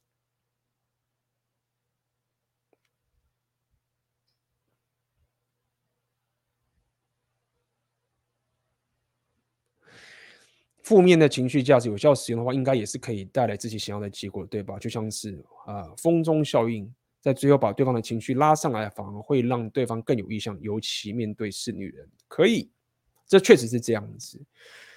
那么，但是我认为，我认为就是这种会，你会比较想要透过，就是你会比较有意识的想要去用负面情绪来带来这一种。情绪价值啊，它的风险其实在这样，就是说，你如果用习惯了，那意思就是说，你已经，你已经很经常有意识的想要透过负面情绪的方法来去产生情绪价值，那你就要知道说，如果这个事情最后被发，最终被发现，或者最终你被看穿，那其实就是被发现了。我要讲的意思就是说，我认为。有时候你是顺水推舟的用，或者是你是刻意的去操作的用，就是所谓的操弄。他的问题不在于说啊，A B 你这个道德道德魔人吗？叫人家不要负面，没有，我我这不是道德魔人的问题。很多时候我不会去刻意的去使用一些，你说黑暗兵法这样讲好了，这不是因为他妈的我在那边道德魔人呢，是因为我知道说好，那我不能被发现。好，那接下来问题就在于说，我到底有多厉害，让自己不被发现？所以我必须要在训练自己，提升自己，永远不会被发现。好，那 OK，那我要花这么多心思，我要把自己变成这样的人，才可以达到我要的一个结果。那划算吗？我觉得干其实不太划算。就是我永远就是在不，这不是一个丰盛心态。这样讲好了，这不是一个丰盛心态，因为以我来讲，我会，我我。所以风能亚就说：“你看他妈的，我花那么多时间要去学一个新的语言，这是一个他妈的多麻烦的事情。这是要，这是一个要一直去打造丰盛的一种长远的过程。但是如果说我永远都是在守着一个东西，然后隐藏这个东西，那我就比较没有时间再去英雄旅程这样讲，没有没有继续去开发了。所以这个只是我会针对这种事情给你的一个警告，或者是说你一个我。”我会比较不常用这个方法，就是这个原因，是它有效，但是我不能被发现说我在用这一招。那我被发现用这一招的话，那尽管之后说啊，我其实是我其实是为你好啊，或者是我怎么样，其实那个那个那个东西，你行为出来就是会有这样的效果，就是这样。但是如果说你是顺水推舟，或者是你你你是无意刚好我是知道你是有这个知识，然后你知道这个东西有效果，然后你可能。三毛顺水推舟的刚好去用，不是你自己本身的去操弄的话，那我觉得可以啊，对不对？举例嘛，比如说你在做销售策略也是一样啊，你用什么匮乏？我跟各位讲，销售策略有一个那种什么特价啊，什么什么啊哥，那为什么这我可以用？因为我知道它有一个负面效益的存在，对不对？就是这种匮乏，大家可能会购买，但是大家也可以理解说，哦，反正我们也就是买嘛，这个也是。就算他知道我是这样操作，他们也可以知道说，OK，这个没有什么操弄的部分，就只是这样操作。所以这个度就是我是这样去抓的，好不好？好，讲够多了。AB 你好，最近网聊认识几个妹子，都是非常好的女生。面临到只能选择一位时，要怎么抉择，并且不让其他人受伤呢？希望 AB 大能 选到的问题，要选到你了。首先，嗯，第一个是不可能有人不会受伤，你只能用一个，你只能选择一个，该怎么说？你只能选择一个，在你让对方受伤的时候，对方还可以 respect 你这个方法，我觉得这很重要。我觉得很重要哦，很多那些什么，人家骂人家被人骂渣男，或者被骂人渣，或什么的话，或被人家厌恶的人呐、啊，他们很多时候不是，就是他们很多时候不是因为就是把女生甩了或者是什么之类的，是因为他们用的方法实在是，他们可能自己恐惧啊，或者比较讲恐惧，自己害怕啊，或者是那么弄啊，然后就弄了妈，最后就是你自己的懦弱，然后弄得大家很不爽，这样讲白，弄的就是很很麻烦。所以也要了解，很多时候你在一些情境，就是你你要了解的是，你不可能让所有人都不受伤，真的是这样。但是你可以操作到说，就算对方受，他也是 respect，他甚至还会想念你，这很重要的，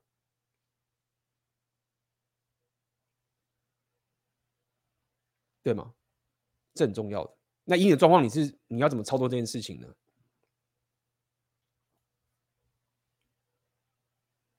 就是我，我觉得其实答案就是这样了，懂我的意思吗？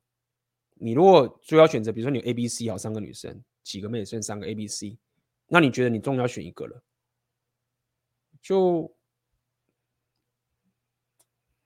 讲开啊。就是如果说你你没有要转盘子，为什么挖哥？你要正宫，你要把两两句把它跟他讲，就是说我现在交女朋友了。假设你是要走这种。一堆 monogamy 的，我觉得可以这样啊。你就是说，我现在交女朋友了，这样子，OK，结束。你就觉得我们可以是朋友什么话，随便你随便你去讲。那我觉得这件事情很重要，哎。那我也觉得，就是说，你不要因此而太过自责，因为你并没有欺骗，你也没有，你也没有操弄，你就是有选择，就是有价值，然后你也在。你也可以说你之前在转盘子，或是你也是在选择，但是你现在要去抉择了。那我觉得妹子也会理解你的，而且搞不好就是你他妈的，因为 有些妹子会因为就是说你就是这么的洒脱，她反而就是一直要拉抓着你等等，但这个就是另外的后话了啦。所以这就是我可以给你的解答，就是当你你未来越来越有价值，帮各位，你势必会遇到这样的状况，就是你可能会。说到底就是可能要离开这个女生，你觉得你不行等等这个事情，但是这个离开这个东西，你一定要自己开出那一枪，然后他也会难过，但是你最好的结局就是他 respect 你，然后他也受伤，然后你不会那么扭捏说啊，我很我当时因为很怕你受伤，所以我不敢跟你讲，所以我们当时还是这样下去，然后我还对你好，这个是这个就是。人渣的结果就变这样子，好不好？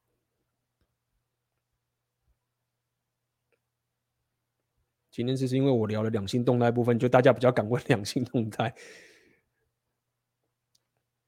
A B 大大晚安。最近 game 一个正妹热度很高，肢体接触推进都接受，但他有男友。我过去到如果带别人绿帽，必然遭自怨，会影响到自己长久累积的生活，所以决定在关门打炮前撤退。想听听 A B 大的看法，谢谢。不错啊，很好啊。你觉得你说我的看法就觉得很好啊。嗯，因为你以你的讲法就能简单嘛，就是说妹子并不是我人生最重要的一个的一个情形，就是说我不值得为了这一炮，因为对你来说，你觉得。这个别人绿帽的这个怨恨啊，这个东西，包含我自己自己心理上的一个 alignment，就是我自己的人生的哲学。尽管我知道 repeat，我知道我要转盘子，我知道就是说我他妈的价值观，我这个 alpha，我就可以妈的搞人家的人气，要是 repeat，我知道我可以。但是，我觉得我觉得很不错，就是我觉得这是你对自己的一种坚持嘛，就是。我认为未来你要在你要去假设你说未来我要有个高分妹跟高分妹相处，跟高分什么什么之类的，我认为你就是必须要把自己自己坚信的信念拉到很高，无论你的信念是什么。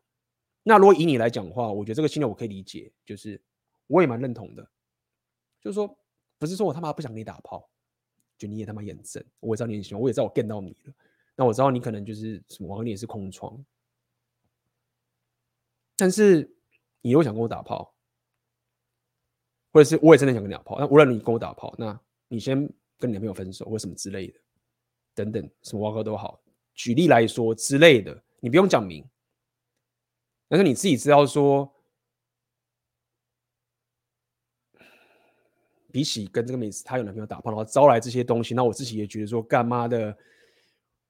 我也不希望我自己的女朋友之后这样弄我，什么挖哥什么，你有自己的这个人生的坚持。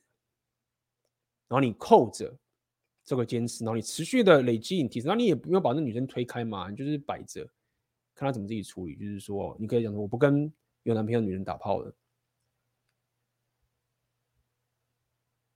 我觉得不错，就这样子。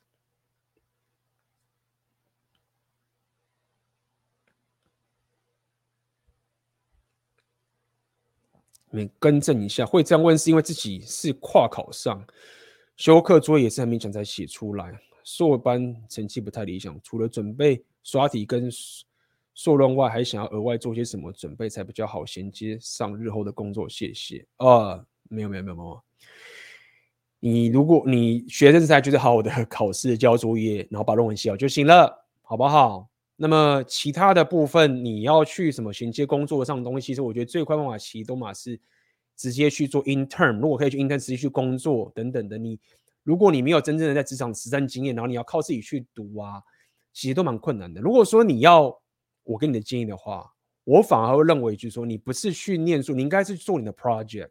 就是说，假设你是走资科的或者资工的，你是写程式或什么什么都好，你学校东西你已经做完了，什么考试交作业吧，论文这个东西就是把考试的部分弄好，可以分开去考虑。OK，毕业。成绩好看，然后教授早点放你走。OK，真正想要对你工作，假设你不能进去当 intern 的话，就是做一个 project，做给你有兴趣的东西。这个很重要的。我觉得你做出来这个会比你是什么去什么啊，我要补以前的课啊，实作能力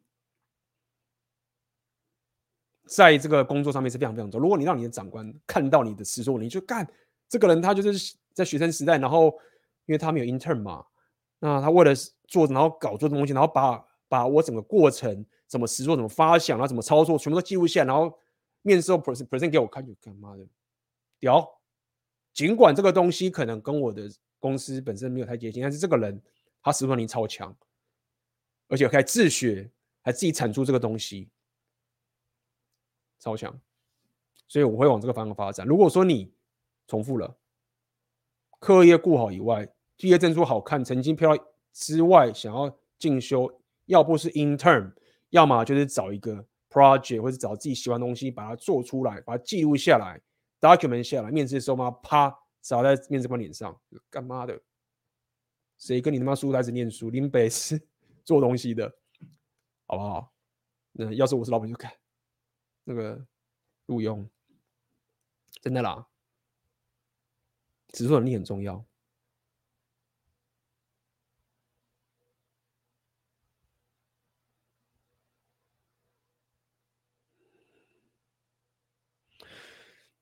A B 你好，我的家庭算是非常多的争吵，感觉我妈很鄙视我爸，但我跟我爸互动，他总是会跟我分享跟洪耀文类似的想法。他人也是身处高阶领导职位，想请问该如何判断这个人是否是我可以学习的典范？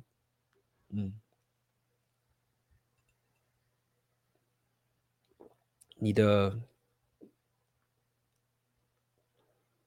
哦。嗯，请问该如何判断这个人是否是我可以学习的典范？其实我觉得，当然啦，第一个就是通常我会看的的情形，这个人他说的跟他做的跟他现在的生活是不是有一致？就他是不是真的是讲他正在。倡导他的一个人生的概概念，以及他现在人生的生活的这个状况，跟他的无论是他各种财力啊什么什么挖哥，是不是我想要到达这这这个情形？如果是的话，那我觉得第一个我可能就会开始听了，我就会可能考虑在这个里面。给那这个学习，那包含你跟他有多近。第二个学习的部分是，如果说这个人你要是变成是可以跟他实际上人生的互动的时候，那我会看他的人品。觉得这个很重要，人品基本上是一个。如果说这个人就算他有钱，然后他他妈的，就是说很多价值观，我觉得也是值得学。但是人品不好的话，通常我会打大打折扣。这个是我我的情形，就是说大打折扣之后，我可能会不会跟他走太近，但是我会挑着他讲某些知识然后去学习，但是我不会变成是一个很近的人。这样讲好了，所以。我不知道你现在跟我聊了前面这个说你家庭的问题啊，然后如何这个人是可以学习典范，你是一个什么样的概念？这个因果关系是怎么样？但是我觉得你可以观察嘛，观察说他的这一种行为跟他的各种选择，他的人生过往的某种选择的这个情形，走到这一步，是不是你想要的一个人生的？态度。像我自己也是这样，有时候我会看到某些人，就是哎、他真的很厉害，他真的你妈你真的超强，他讲真的他妈真有道理，就我可以从他身上也跟他学很多东西，但很不好意思，他的生活现在在这个地位不是我想要的生活形态，那我就只能很怎么讲，去学我需要的东西，把它跳出来，因为。在这个世界上有各种，有各种方法的成功，然后各种派别其实都可以说对方是有错，等等，就像是左派跟右派为什么什么挖哥，所以最终你是没有办法找到一个绝对对的答案，你还是必须要去做一个选择。那这个就是我会去学习典范的一个一个一个方法，就他可以带我到哪里，那。他的那个星级的越多，我就可以越靠近他。如果只是比如说知识上 OK，但是生活形态上我不认同，那我可能就只会取一部分。懂我的意思吗？就是这样。所以包含他知识层面啊，包含他生活形态的行行为层面，包含人品层面啊，那几个都会是我我注意的部分。就这样子。我是个很怕冷场的人，开头开话头对我来说很难，怎么办？好，那么当然有各种方法啦，就是 outer 面啊，inner 面啊都有。那么我认为，如果你很怕冷场的话，你当然可以做一些准备。我认为一开始确实是用 outer 的方法是好，就是你可以准备一些故事嘛，就是。你在最初期的时候，你可能可以先就是说记一些台词，或者是怎么样去先让自己不要遇到太多的这种负面的这种惊慌。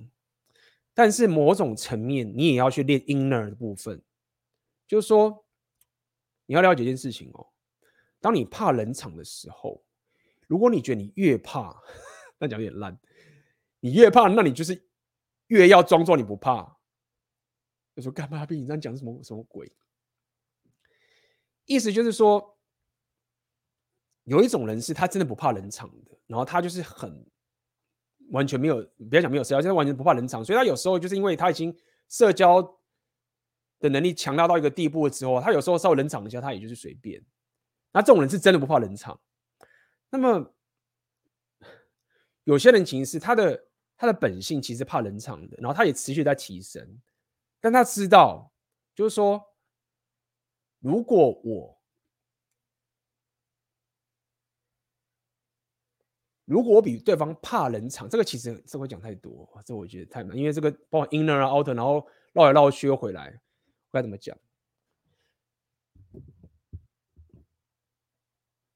首先要不怕，要要可以面对这个问题是第一个是有意识到你会怕冷场这件事情，对你先意识到，OK fine，至少你先意识到了。第一个，然后我刚刚讲嘛，一开始你可以先背一些台词，先让自己不要那么怕。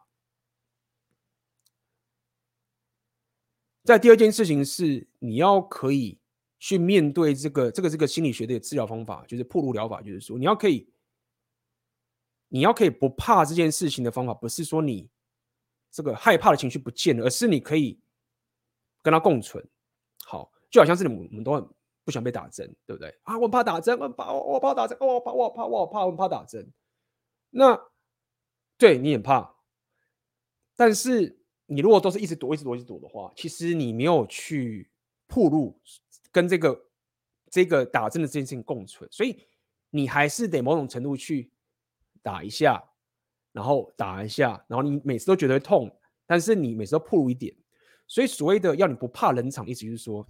你要可以有策略性的去让自己一点点的面对这个冷场的状况，一点点面对那种，然后你要知道这是一个过程，久了之后呢，你就会发现说我还是会怕冷场，但是我已经慢慢的习惯，所以当到达这个地方的时候，你已经就是被打过太多次针之后呢，你就知道说好，那其实我现在要我现在要打针，我要最不怕痛或者最痛，我其实就是要让护士觉得说我其实就是。不怎么怕打针，虽然说我内心怕的要死。那你说这个，你说这个是假装吗？其实也不是假装，因为你过去已经面对过、面对过太多次这一种打针的情形了。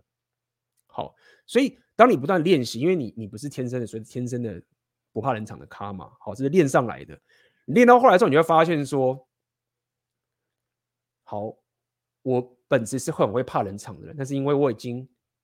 每次都经历过这些，然后我可能背一次台词，我可能讲个东西，我可能啊，上次有人场一次，上次有人场一次，哎，冷场就是这样，冷场不过就是这样，他也不会杀了我，他也不会说我小鸡鸡，就算说我小鸡鸡也不会怎么样，或什么之类的，对不对？习惯，习惯，习惯，你慢慢的可以知道说，我慢慢的习惯这种恐惧，然后你慢慢的可以变成说，我的行为会让他让对方觉得我更不怕冷场，但是你可能内心的深处地方，你还觉得我还是很怕，那这就很重要，你知道练到这个底的时候，你就会发现一件事情是。对方比你怕冷场，当你练到这个点的时候呢，你就会发现说，我其实本身还是会怕冷场，但我已经练到说，对方以为我不怕冷场，然后变成是他怕冷场的这个情形，我不会讲靠腰，妈的！这就是为什么我刚刚会说，就是一下说你不怕，一下说你怕。那这个就是一个你意识到意识跟你自己最后不断的去练习之后的一种变成练出来的自然的结果。就像是这样，像我以前，比如说很早以前的时候，我讲我很怕去夜店呐、你有去过夜店？就干嘛的？夜店好可怕哦！就是那边的人没去过以前的时候，觉得夜店他妈那边好像是一群。好像就是一群很很 fancy 的人，很知道自己在干嘛。然后那边女生就是他妈很会跳舞，男生他妈就是很跳舞。然后每个人都是很像很厉害，就是很会跳舞。每个人都知道自己在干嘛，每个人都每个人都觉得说每个人都很熟。看每个人都好熟，怎么一进去大家都嗨咖，然后大家就一副好像是，什么也不是 high high five 啊，就是好像那边的人就是一个他妈的外星人的世界，然后一副大家都是很 fancy，然后都自己就是知道自己在干嘛的样子，对不对？就很害怕，干不敢去，不敢去，不敢去。去了之后。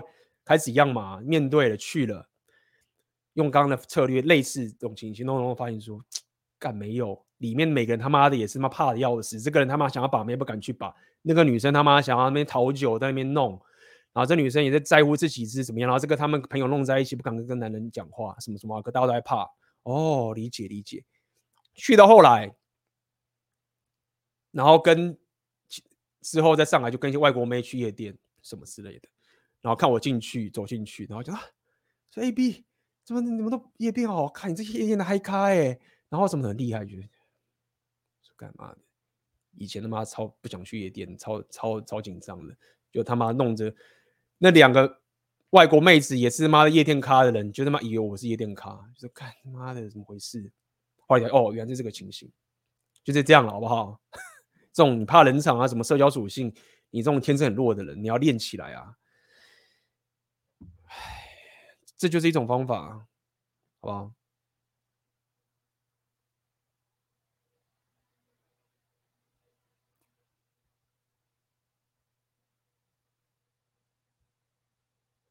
哎呦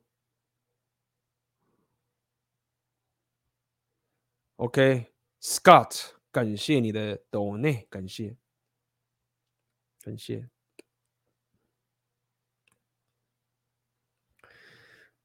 好，这个感谢你的抖内啊，S La Court One A B 大你好，人在亚洲，最近出国认识一个在美国加州的同乡。你人在亚洲，最近出国认识一个在美国加州的同乡，对方有很强的阿尔法影子，父亲在台湾是成功的生意人，明显感受他受父亲影响极深，家教跟三观都很好的类型。对方喜欢小弟，很大程度是因为我的谈吐跟顺眼。实话，对方的价值跟背景都比我高很多。每天视讯频繁信息来经营远距离。请问我在这种情况，对方远距离需求感很重的状态，对方有时候会因为 距离感失落极强而沮丧。问如何拿捏阿法感？问如何拿捏安全感与阿尔法状态？其实担心自己落入真命天女症，所以首先是对方是女生，OK，所以她是一个很有 dominant 的的这个情形，所以先确认一下，你这个是妹子吧？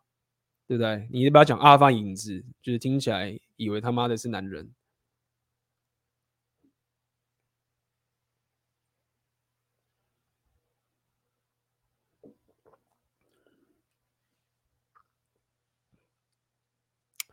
首先，我觉得你要你要先了解，就是说，人毕竟都还是人呐。那无论他到底是他妈的什么蛙哥啊。什么等级的，大家都有人生的痛苦，这个是每个人逃不掉，就跟每个人一天走二十四小时的一个情形。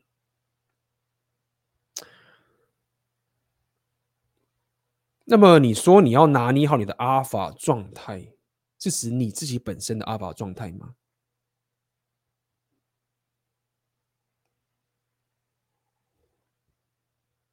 然后担心自己落入真命天女症。我觉得你的问题像有点发散，所以我来看一下哦。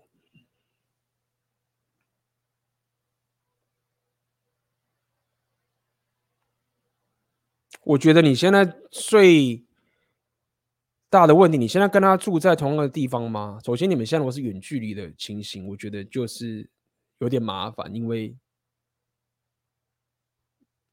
对啊，你现在是跟远距离吗？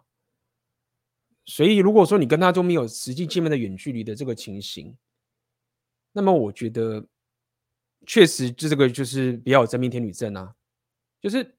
无论你们现在人是在异地或者会不会见面，呃，在网络上的视讯的交流啊，如果一开始认识，呃，我觉得你确实是不要落入真命天女症。无论某种程度，如果你们现在是远距离的话，你其实就是要有一个一个计划跟觉知，说我们什么时候或者是怎么样情形，我们是可以见面的，对不对？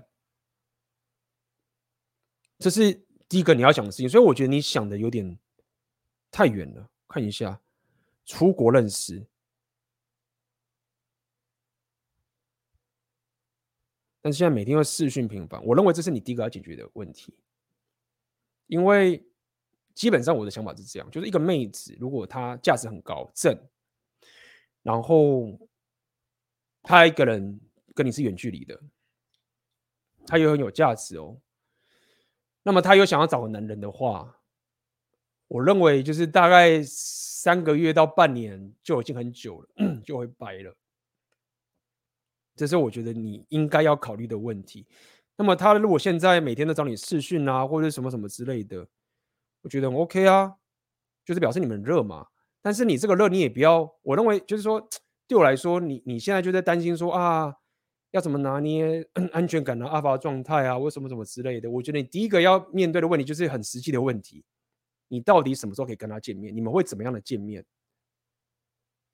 尤其是你们现在刚认识而已，这是我认为这是你现在第一个要去解决的问题。这个问题解决之后，跟他见过，或是跟他上床过之后，你后面这些问题才会变得是重点。所以无论说你现在觉得说你应该怎么样，或是跟他做什么，我认为其实都无伤大雅。你也不会。也不应该觉得她就是你的正牌女友了，或者是她就是你的正宫，这个都还差得很远。你现在某种程度就只是你们彼此吸引到，然后目前这个热度也还在。然后如果说你你想要 game 这个妹子，你想要无论是她是盘子，或者是你想要未来跟她有长期关系，你就是应该解决这个很实际上跟他见面的问题之后，见过面了，上过床了，那剩下来的你才要去考虑啊。懂我的意思吗？我觉得这个是一个很重要的一个情形，所以在还没见面之前的时候，你就跟他保持着一个热度就好了，就是这样，保持热度，热度要保持着。好，如果你真的在想跟他妈的上床打炮，热度要保持着，你还是要嘘寒问暖，要跟他什么之类的。因为如果说你就是他妈的说啊，我不能见，没有见到你的面，所以随便，然后也没有去关心他，没有去照顾的话。就是妹子如果想要找男人啊，妈的，或者想要上床之类，马上就掰了啦，真的啦，就是很少有那种正妹是在那边单身的，太少了。他们想要打炮，现在太简单了，炮一打了之后，什么之类冷掉了，所以就是这样子。就是现在他如果就是需求感很重啊，你只要确保他没有到影响到你的生活，然后跟他保持着这个情形，然后安抚他嘛，对不对？你说我们会见面啊？哦，你这边讲。说什么有计划，六月会见对方，可以在任何地方工作，是工程师啊，就是就是开始跟他这样子，就是你们会见面啊，很棒啊，保持着热度，跟他聊天，见面上过床，然后之后再看看什么样的情形，所以我不觉得你这个问题有什么。哦，因为距离失落感极强而沮丧嘛，那就是没有办法啦。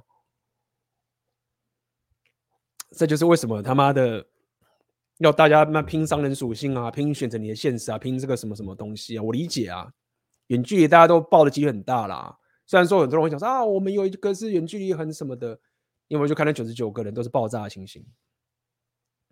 要练要要跟各位练那个商人属性啊，或者是练咒学，你是不是没有？但因为现在这种年代是一个比较讲全球化啦，就是你要有一个可以不受空间限制的这种自己的事业这样操作，然后它是差别很大的，哦，所以，但是如果说你短期内解决不了的话，就是自己要有心理准备，就是距离这件事情它是一个很大的瓶颈，不是说完全不行。那如果你还没有跟他见过面、打过炮，或是这些真的实际上的相处过后，其实那个很容易都会爆炸的，相信我。尤其是他这种距离感、失落感极强的人，这种人其实他妈的远距离会掰的几率是比较高的、欸。表示说他没办法一个人，他需要个男人在他旁边啊。就是这样子，好，所以就是回答给你的问题了，就是没有先不要把他当成是你的正牌女友，但是持续的关心他，持续的跟他互动，是一把当然心里要了解，就是还没有见过面，还没有真实的互动过，这些其实都是算是虚的，好不好？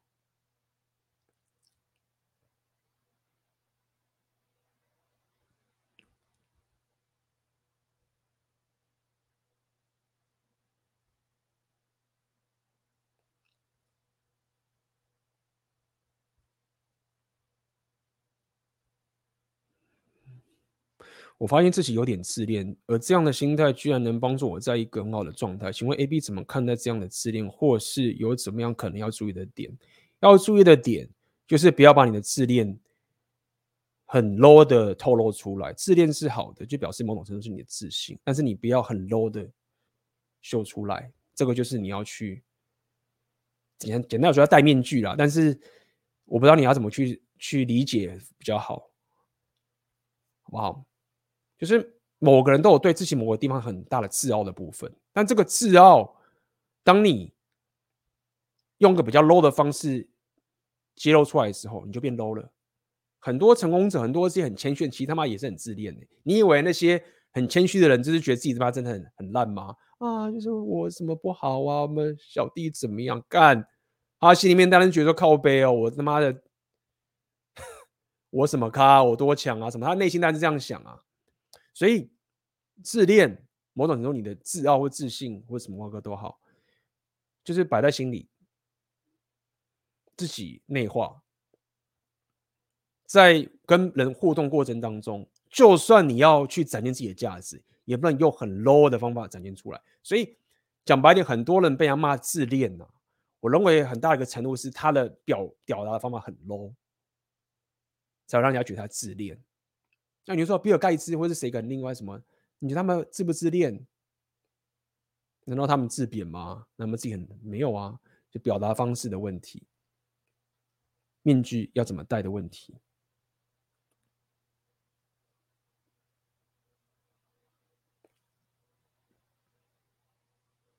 哦，来，我我这个中场的这个音乐再休息一下，今天。今天加班比较长，好不好？我们在中场休息一下，待会再看问题，再把它回答完，马上回来。哦，这边有一个问题，George 问：AB 觉得会让男人一个男人的思维是，妹子是自己的奖赏，而不是自己是妹子的奖赏的原因和关键有哪些？因为据我观察，有很多本身很会 g 也很有 game 的时机，以及本身有一定程度价值男人，分析他们所说出来的话。他们的思维是前者，妹子是自己的奖赏。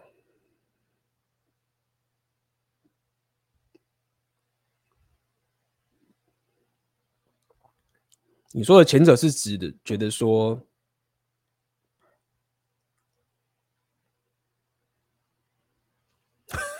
我是最近语言第三个二文学太多，之后连中文的逻辑我都弄不清楚了。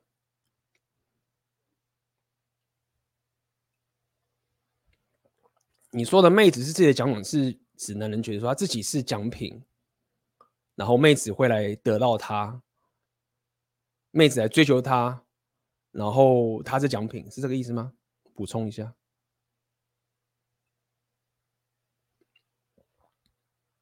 好，你补充完，我待会再回答。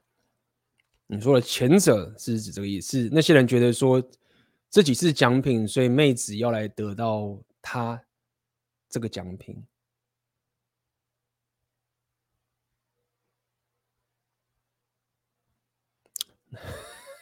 讲到语言，最近来跟各位分享一下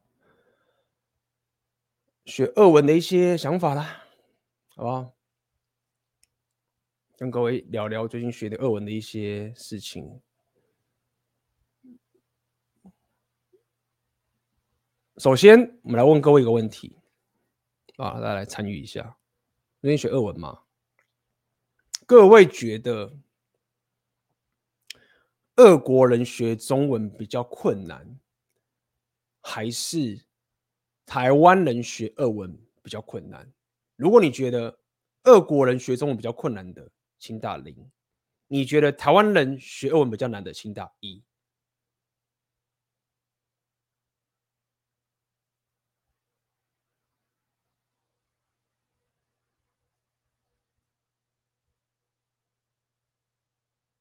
不，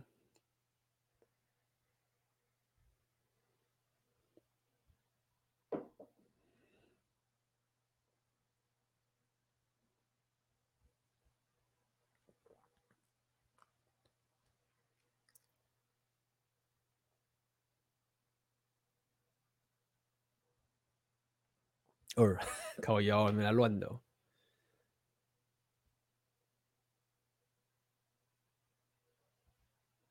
嗯，所以很多人都是选一，就是觉得台湾人学俄文比较困难。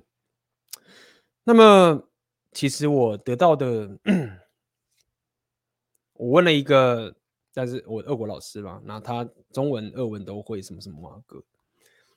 那么我得到的答案是，他们认为其实中文比较难学，俄国人学中文这件事情是比较困难。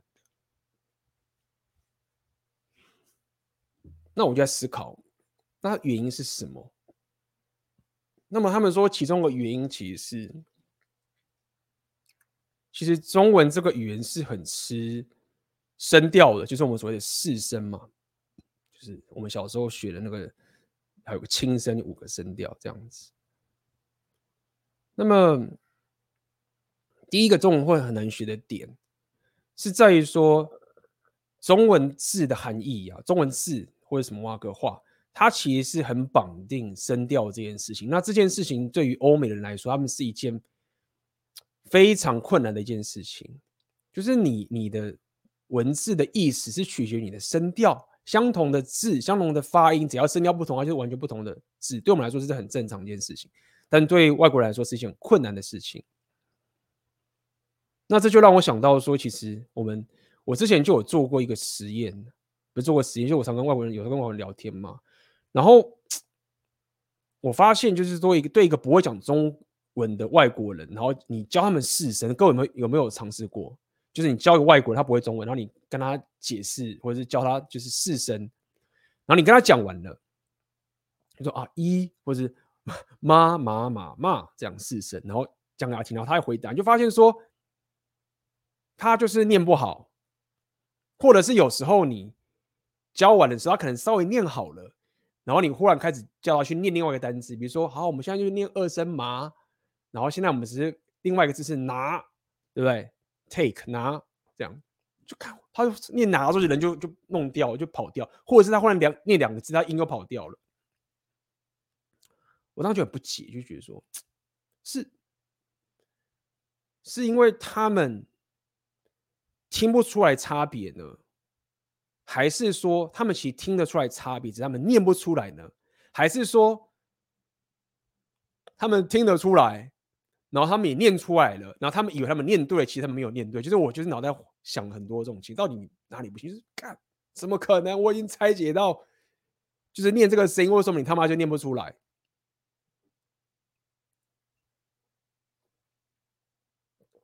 然后各位就要理解，就是说。好，你会觉得 IB 那很简单啊，中文是我们母语，我们就觉得很简单。那我觉得这有趣点就来了，就是说，也就是说，中文是一个以声调很注重声调的这件事情的一个语言。那么意思是什么？意思就各位的脑袋已经，因为我们现在讲话很快嘛，你看我现在讲话都糊在一起，大家还是听得懂。那代表什么意思？表示说各位的脑袋已经训练出很敏锐的声调的不同，代表不同的含义这件事情。上礼拜我有跟各位讲俄文它的概念，对，俄文的概念是什么？好，我们先回到中文。中文我们现在讲说，我的朋友住在一个房子，好不好？呃，我的朋友，我的朋友住在一间房子，这样讲好了。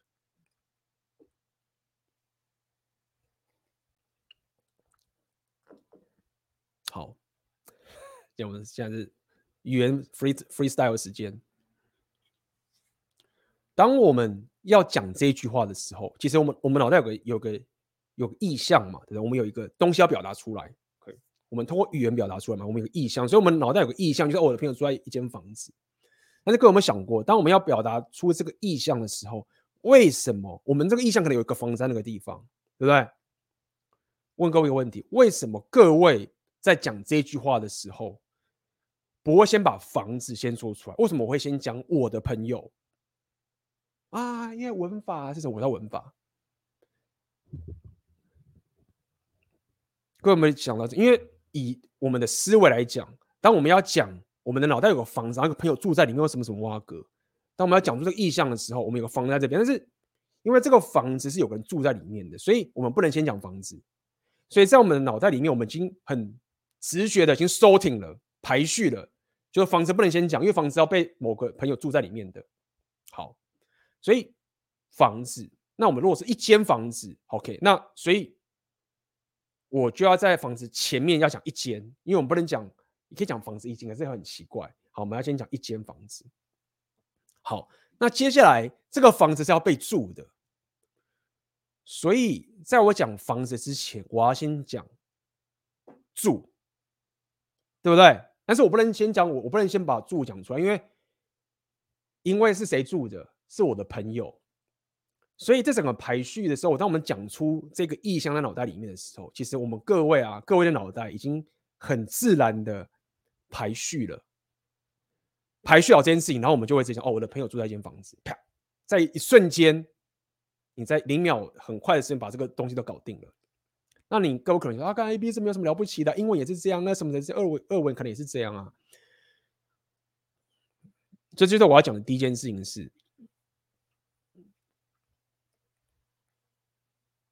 就是包含我刚刚讲那个声调也是一模一样，就是我们那个四声啊，外国人还在那边纠结说啊，我这个音发不出来，然后这个呃呃呃呃，no no no 的时候，我们已经训练知道说我们脑袋是根据声调来理解这个文字的含义。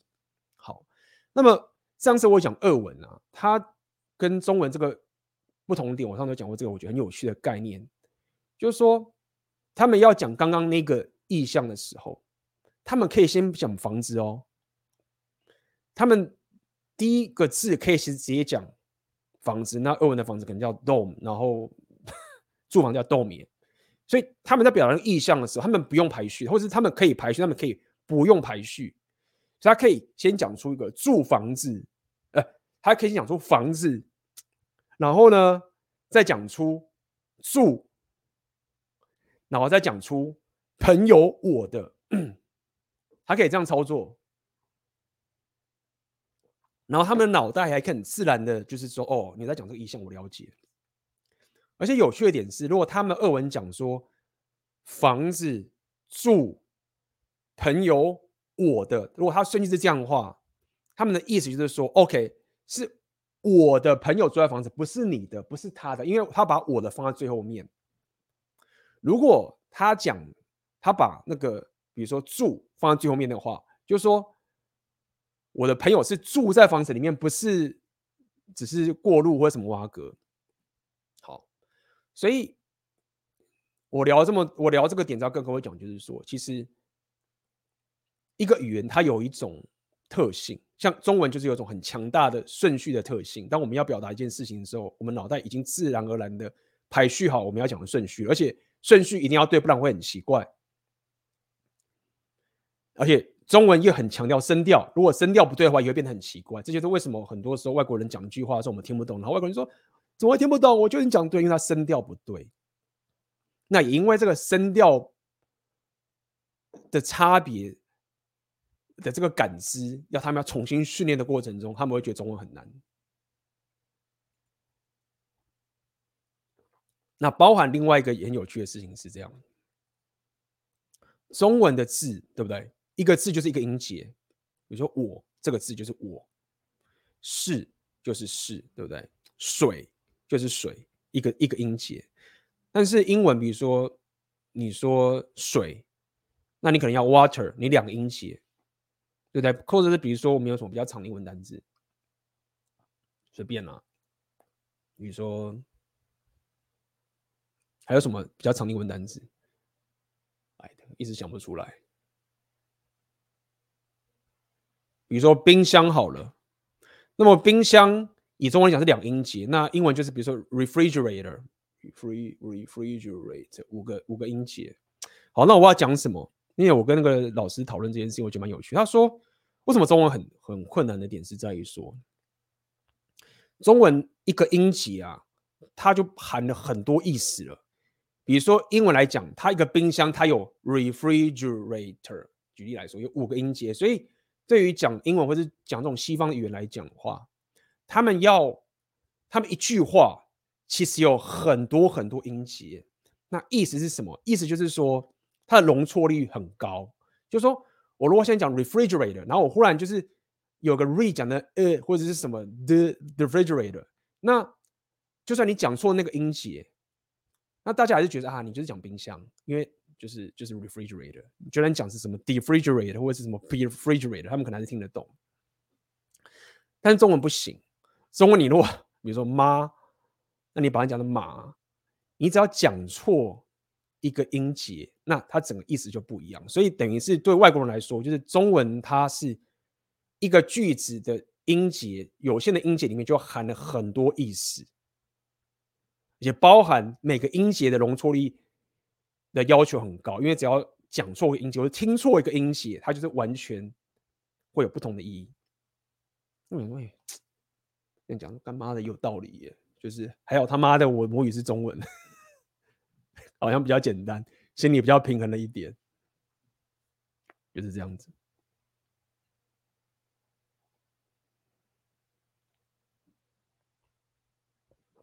哦，对，这边有人讲这个东西，这个之前我没有来讲过。其实这个汉字的序顺不一定能这个影，这是什么？哦，你看想读，所以不一定影响阅读。比如，当你完看这句话后，才发这线里的字，全是都乱的。这个还不错，对？这个也是一种情形，就是我们的脑袋已经。被训练成这个样子了，所以我觉得这是很有趣的事情啊。就是你你习惯那个语言的一个一个东西之后，那你有你会有一个基本上某一种思维的改变会完全不同，会开始不同。所以说换了个语言会换了一个人格特质，其实这个东西是其来有致的啦。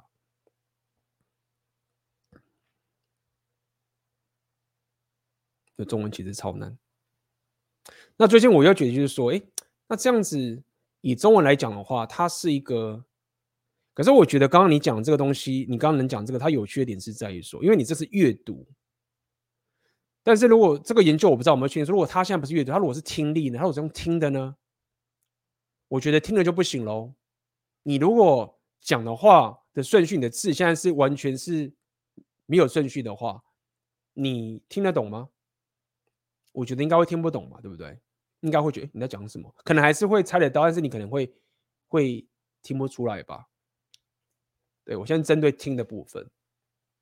好，那那如果说，我就我就在想嘛，好，那假设中文是这样，听起来中文或者是一般这种顺序性的这种字，它是属于一种叠加性的概念，就是说，假设我要表达一件事情的时候，它其实是有一个一步步累加也累加起来，比如说我的好朋友，所以我现在出现一个我的朋友，它叠加出来，然后住在。一个房子，我可以，我记得感觉是中文的表达方式就是一个顺序性的，是它叠加式的方式去表达出一个 expression，这样讲好了。但是我觉得二文，如果刚大家听懂我的这个概念的话，二文它有个格的概念，就是说，如果这个房子它是说是被住在的房子，它它它的方法不是把房子放在最后，它的方法是这个房子字就变了，因为这个房子现在已经不单只是房子，它是一个有人住在里面，它的格就会变，它的字字尾就会加几个什么换几个字母，这样讲好了。那也就是说，造成因为这样的一个特性，俄国人在讲话的时候，他可以先讲说这个是房子，然后他的格已经变成是一个某个人住在房子了。OK。他第一句话的房子哦，不只是房子，他也是一个说这个房子的意思是有人待会会住在这边哦。然后接下来这个也是一样，这个朋友，OK，他不是这个朋友不是被人家打了朋友哦，他是朋友，OK，这朋友不是要被人家怎么样，他就是可能是我的朋友。好，然后一个个摆下去，OK，然后这个朋友，然后这是我的，OK，所以我的可以放后面，然后接下来住，OK，这个住是过去式，然后他是。男性，然后什么蛙哥等等的出现，所以它一个字放上去就会是有某一种含义。那我就在想说，好，我就会感觉这个俄文啊，它的模式比较像这个化学反应，就好像是因为它的顺序没差嘛，所以我先放一个在房子里面，然后我再放一个一个朋友，他不是被打的朋友，他就是朋友，然后接下来这是我的，所以他每每增加一个句子的时候。你的这个意象就会开始改变，它比较像是化学作用，因为它不是一个叠加式，它是一个啪，现在是某个人住在房子里面，朋友，哎，我的啊住，然后这个化学作用完成之后呢，俄国人就知道说，哦，我知道你在讲什么了，你就是在讲这个东西。但是我们的脑袋不是这样子去思考的，我们在在聊天的时候，我们没办法用这种化学反应。假设我们现在讲说，哦，房子，那如果我们要再把后面的事情补完后，我们就要再把。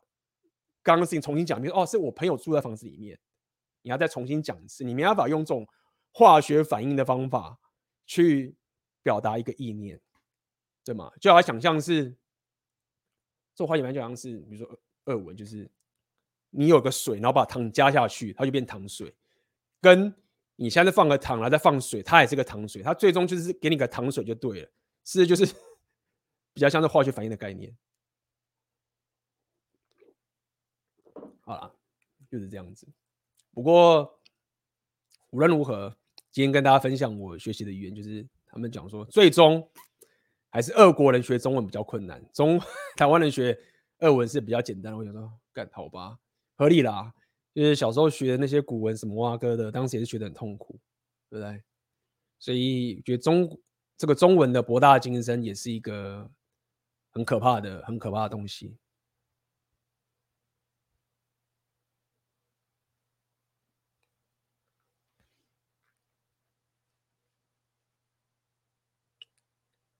我这边有没有少回答？有有人懂那个应该都都那个了吧？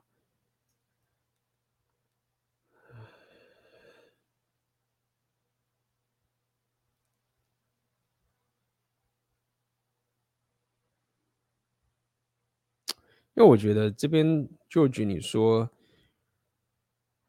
呃，以你刚刚讲的说，你说这种人是跟旧完全相反的嘛？那也就是说，比较是一个不像是 Rapio。瑞跟 repeal 的这种结论是比较相反这个情形嘛？所以我看一下，他们很大本事很会跟也有 game 的时间，以及本身都有一定程度价值。分析他们所说的，他们的思维是前者。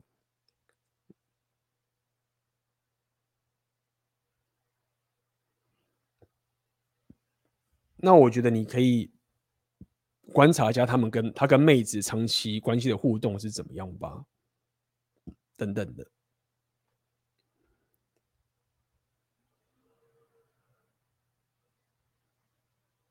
我的想法是这样，就是说，应该这么讲啊，就是说，其实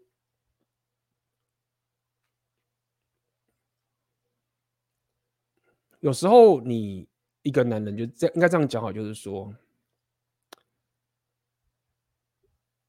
一个你自己本身有价值的人，然后你也懂得 game 的人，然后你对妹子很好。的这种所谓的多情男好了，那这种情形你也会容易把很多妹子这种事情我，我觉得是合情合理，就是可能说干嘛让你很贝塔或什么之类的。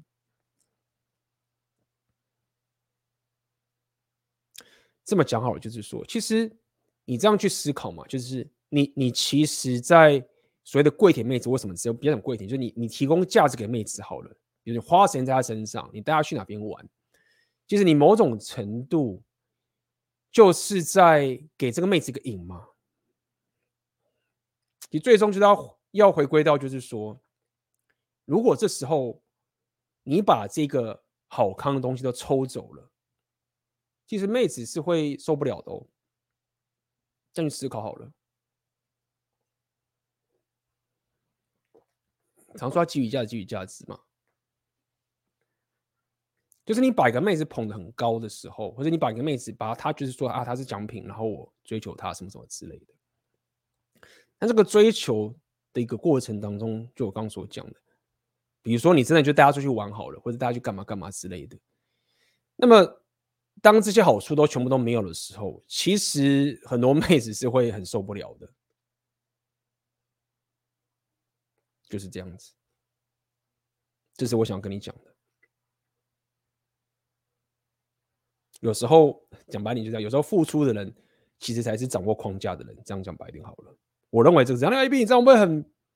你这样会不会很很逆这个 Repeal 的想法？应该这么说好，就是说，其实。我自己一直跟各位这样讲，就是说，你什么时候要给妹子价值，什么时候要随的付出好，就是你自己本身价值要够高。其实说到底，所以要所谓的把握自己的框架或者要做的东西，其实在于说，当你自己本身生活的提升的过程中，跟在把妹的过程中，你到底长期上来说，你是有牺牲掉自己的价值。比如说，你把自己的钱拿去跪舔、去抖内啊，去做这些东西，你觉得把这些资源。全部都直接浪费掉，可以提升到自己价值的过程中，贡献在你身上，那你当然就是什么都没有，就是所谓的贝塔，就是所谓的跪舔嘛。但如果说你自己本身价值是够高的人，然后你又愿意付出的人，就是你，你可以付出，你也可以不要付出，不是吗？包括你说这些朋友，他们是不是妹子不理他，或是怎么样，他们就掰了吗？他们就没价值了？我相信不是嘛。哦。所以这要看很多很细节啦，我也感谢你的补充。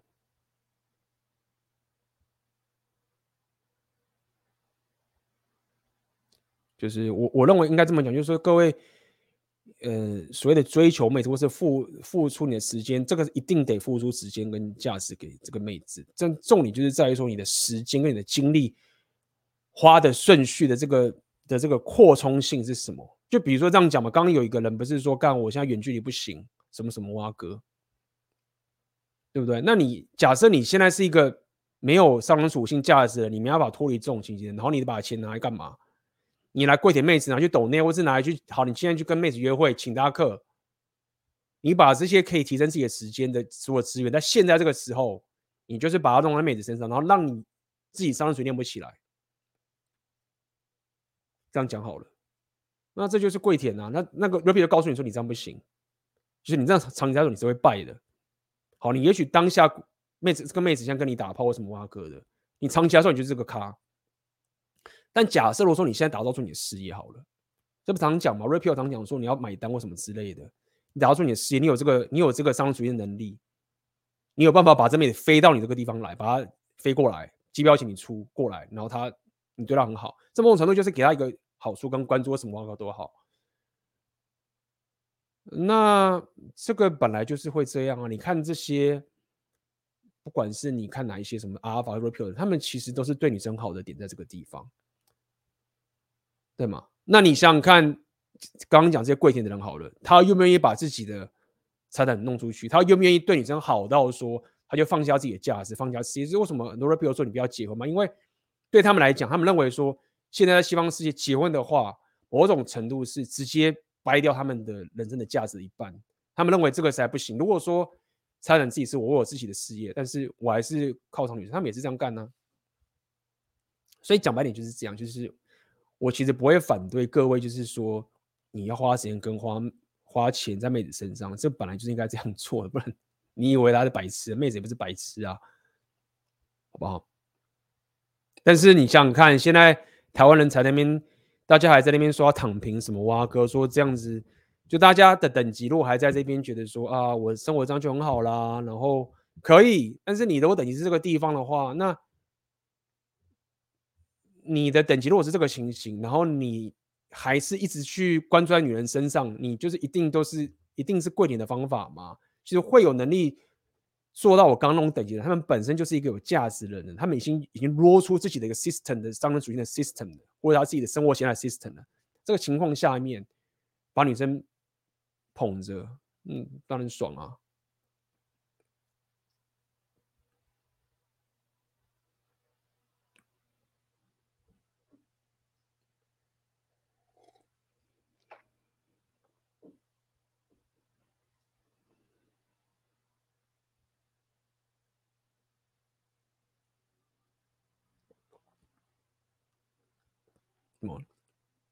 难怪我在香港都听说就，就只有中文语系的人比较会歧视说外语但口音读不好的人，像其他语系的人，他们日常沟通容错率都比较高，就比较不 care 口音读不正的，合理啦。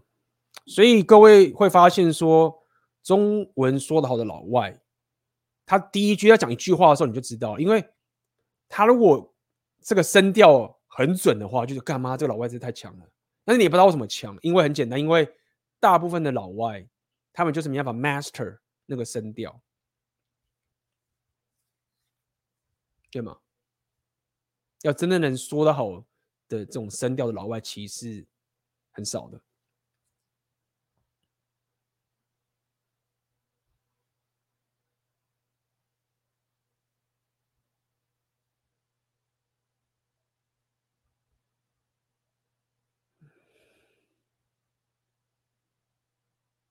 嗯哼，有，我今天加班加很多哦。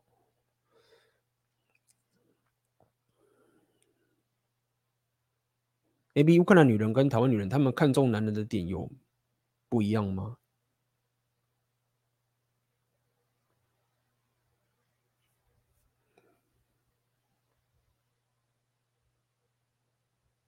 这个大哉问啊，更也不知道怎么回答你了。各位觉得台湾的女人看中男人的点是什么？留言一下。各位觉得？各位觉得呢？各位觉得台湾的女人看中的点是什么呢？然后各位觉得乌克兰女人或是外国女人看中的点是什么？猜猜，写在聊天上面。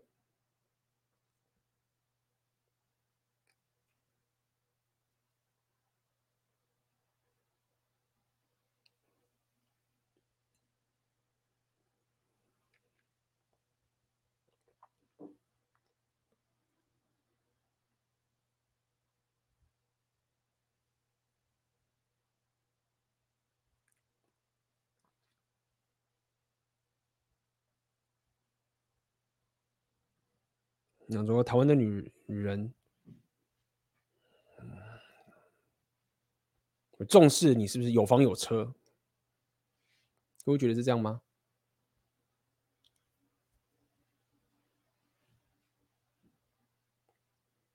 这边来讲，一样也是 SMV，哎，没有错啊，是 SMV 没有错。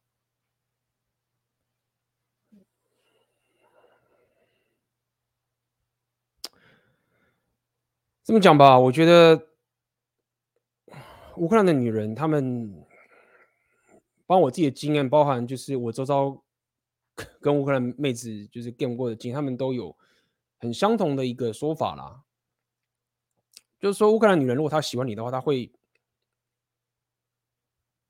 她会表达的比较直接，不会给你太多这种，就是就是在那边还在那边。纠结一下，或什么什么之类的。乌克兰的女人确实是，她如果喜欢你的话，她就是会更比的比台湾女人更加明确的的这个对你有兴趣。这个是我自己观察下来，确实也是这样。不好。那么第二点是，乌克兰的女人，就我的观察，她们确实是男人，如果你的财力上面比较高的话，那他会看中你的几率就会高很多。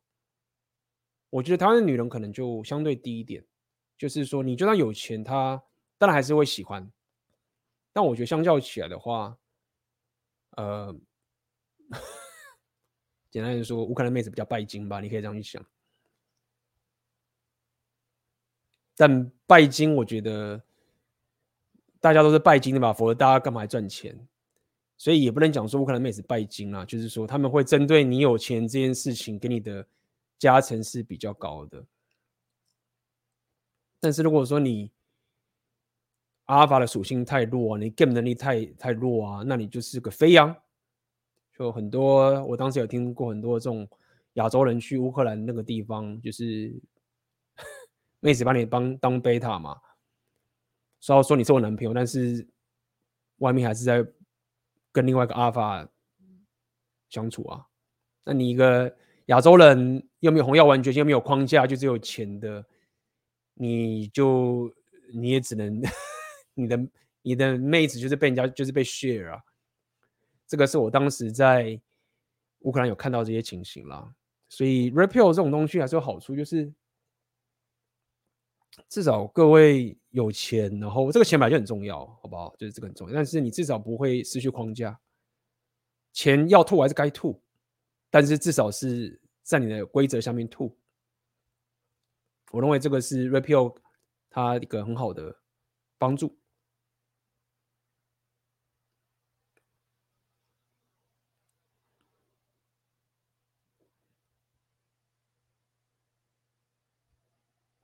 乌克兰会被归零吗？这个 Carter 劝说乌克兰会被归零吗？那看来你是新粉啦，没有听过我之前聊乌克兰的东西。乌克兰的妹子相较于台湾的女生，我觉得他们是属于掠夺式的 hypergamy，好不好？当然会被归零啊！那个吃人不吐骨头的，就我认识一些美国的朋友啊。那个美国之前在乌克兰的时候，好像之前有跟朋友跟你跟大家聊过。当时在那边认识一个跟我住在同一层楼的一个美国人，然后也是很喜欢旅行的。然后我们在健身房，就是我们那时候那一栋下面有个健身房，在那边认识，那边聊天，他练得很壮。他就差点，啊，就是被他的，他说要交个乌克兰女朋友嘛，我跟他住在一起，啊，看住在一起，就干。有时候我真的觉得说，妈的，那么快就住在一起了，开始一个 reflect，干什么没有听？然后他说女朋友，然后过了两个礼拜之后，他就说他发现他女朋友劈腿，原本还问的，我想说，就本就觉得不太对劲了。可是你知道吗？大家了解 repeal 不要到处去宣传，我就只是听嘛，我觉得不太不太对劲。然后他过了两三个月就说他他发现女朋友劈腿，然后劈的是一个。远距离住在纽约的一个超级有钱的，就是那种住在美国的那种别墅型人物，你知道吗？那种就是身家上亿跑上十亿跑不掉那种身家，美金的那种身家，我觉得。另外有一个这样子一个美国的大佬，就是跟他不知道是什么东西，就远距离之类的，然后就是劈腿这样，然后。然后怎么样呢？然后我朋友当然不爽嘛，想干什么回事？你住我家，用我的，吃我的，你知道吗？就这样，连美国人啊，力量属性练得很强的人，就是因为没有红药丸觉醒的情形，女人住他家，用他的，然后照样就是劈腿，镇不住，这样就算了。女友的哦，我想起来了，然后我那个我那个朋友就很生气嘛。然后他就要写，他就是要去跟那个纽约的那个美国人告密，因为那个纽约那个人也不知道，就是这样操作。他那个女的不知道，所以那女生就脚踏两条船的时候转盘子之后，然后两边都不知道。所以我朋友就是想要去跟那个纽约的，因为都是美国人嘛，就跟他讲这件事情，就说干这个女生她其实是跟我交往，然后就是这样。no，结果呢？各位猜结果呢？发生什么事情？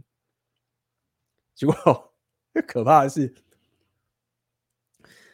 他那个女朋友已经是钱了嘛的爸爸恐吓我那个朋友说：“干不准讲，你敢讲，我就找流氓剁你手脚。”我有朋友就干，从此逃离了乌克兰了，就这样。所以，然后逃离之后，然后他就是告密吧。那后来怎么样就不知道了，就这样过去。所以乌克兰会被归零吗？你说呢？各位不要觉得那个地方很欢乐，干嘛的？你一不小心，你就是就是掰。那边的妹子绝对比台湾的女人厉害，我觉得就我绝对保证。我真的觉得台湾的女生其实哈，虽然说可能外表打扮起来或者什么东西可能没有乌克兰那么正啊，但台湾女生绝对是比较单纯又偏善良的。乌克兰这个地方的他们那个经济啊，跟他们那些情形啊，很多人都是身心身经百战的，就是，好不好？就是连这种。美国人去啊，为什么挖沟都是被被扒的不深的？这这个例子很多啦，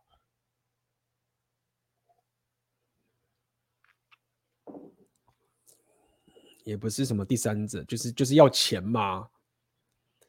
刚不是讲了吗？但我朋友他也有钱啊，算是某种程度也算是有钱的。他们家里也是他爸妈也是那种有钱人家的，才可以让他在那朋友是二十九岁到处旅行这样。虽然说他本身还是要工作，为什么挖哥？但就是有钱人家的小孩，然后。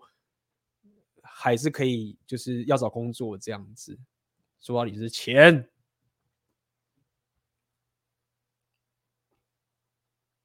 所以大家好好的珍惜台湾的女孩，善良，相较起来了，我知道在场人觉得干嘛 AB，台湾女生也很鸡巴、丑男啊什么之类的，你现在是什么啊哥？我们就是在这个刚刚讲这个案例里面啊，就是。我认为乌克兰的妹子应该是比较厉害，我觉得整体来说，但是善良还是很多。OK，这个我们就就就讲到这边吧。AB 对长文写作有什么技巧吗？常常要花很多时间组织、修改用字遣词，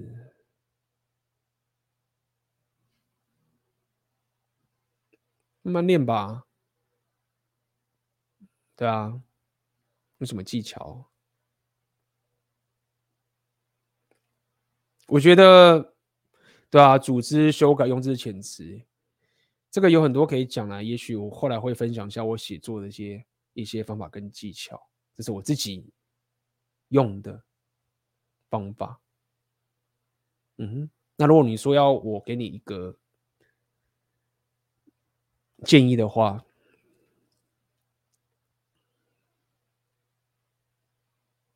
我通常都会，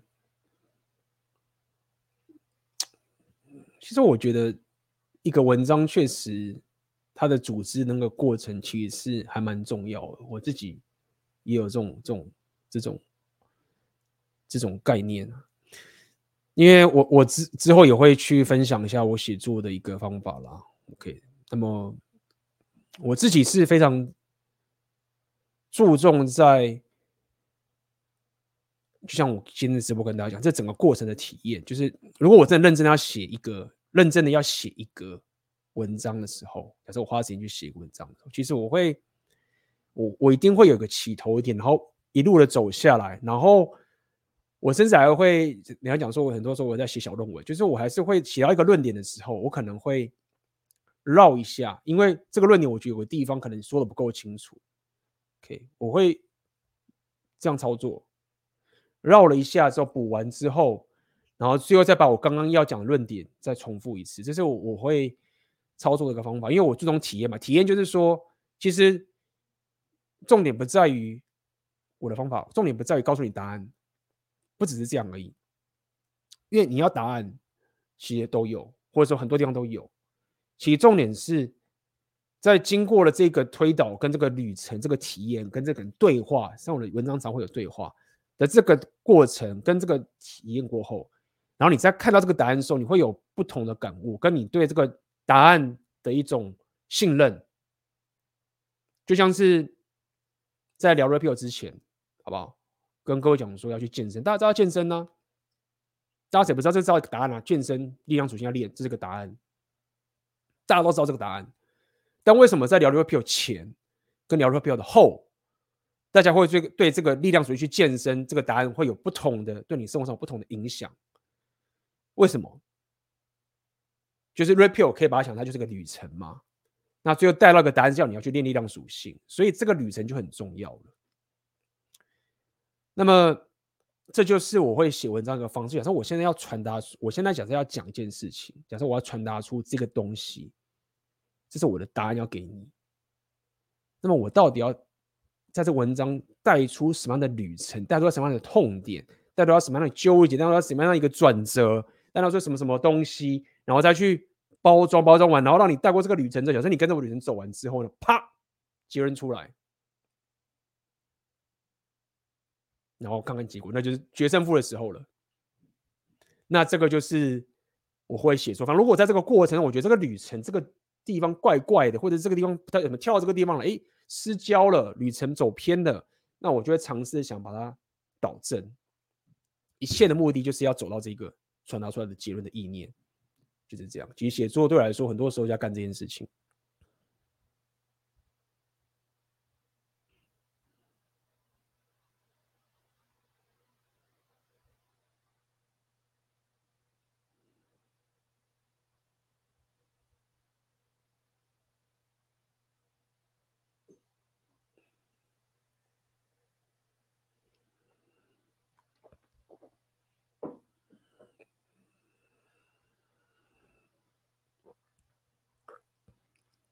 阿尔法与贝塔男之间有真正的友情吗？还是只是同情？阿尔法与阿尔法男间的友情是不是大部分也建立在价值交换上？其实我觉得，什么叫友情？对啊，那美国现在有份报道，就是说，在我们现代的男人啊，包含男人，就是说，相较于过去二十年，或甚至是你爸那个年代或什么之类，就是说，现在包含男人之间。存在的这种真正的好朋友的数量也大幅的减少了，就是可能比如说可能在二十年前或什么之类的，可能有五十趴的人会讲说啊，我的知 心好友知知心的交真正友情有，比如说五位，可能说有五位好朋友到五十趴的男人，那可能现在已经降到剩下十五趴跟二十趴这样子，还有这么多人这样，所以说简单来说是当代的男人本来在。在西方早就这样啊，就是真正属于铁死党好朋友这种人也降了很多，这样。那么，所以对我来说，什么叫友情？嗯，我认为某种程度友情会建立在一些价值观跟生活形态上面。的一些，不管利益上面也会有。那我会扯那么多，只是告诉你，就是说，你问的这个问题听起来就好像是，好像阿法跟阿法之间就是有真正的友情。就是你说的真的友情的意意义是什么？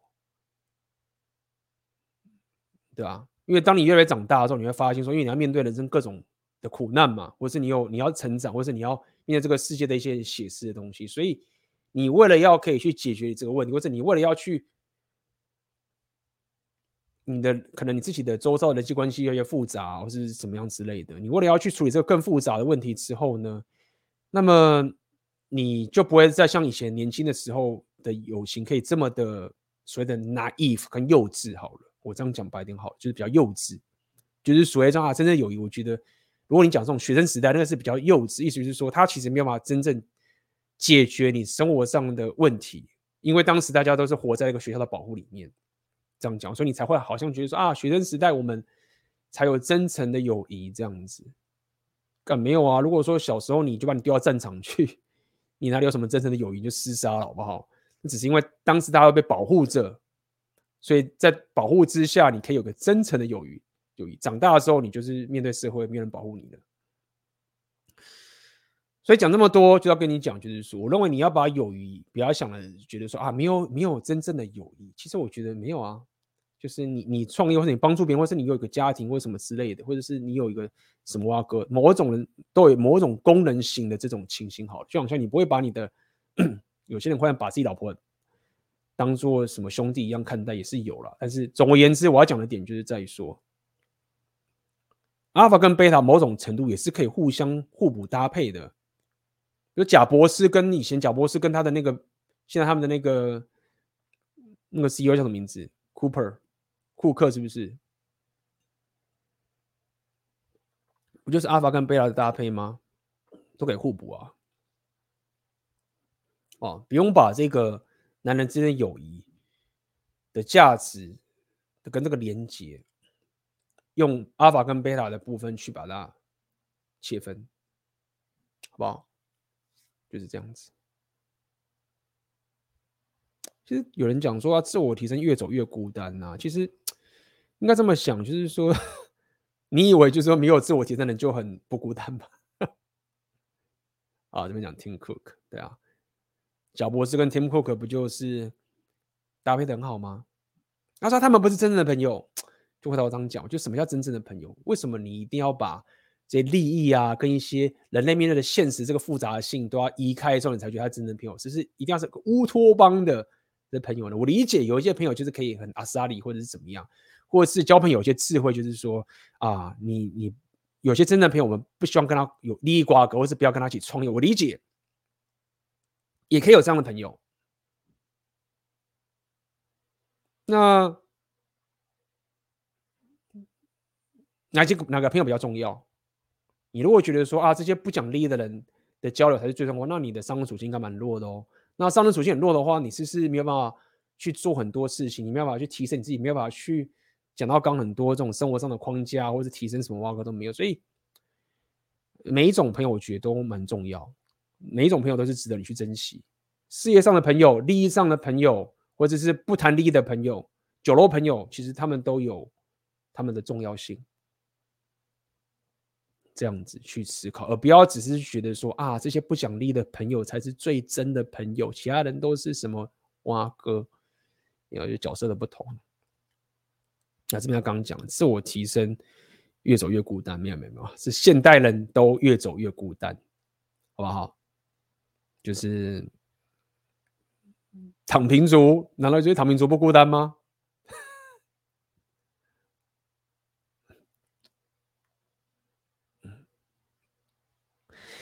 学了 Rapio 发现，和很多认识多年的朋友关系越来越生疏了，聚会也不会找我了。AB 以前也经历过这样的过程吗？我其实是，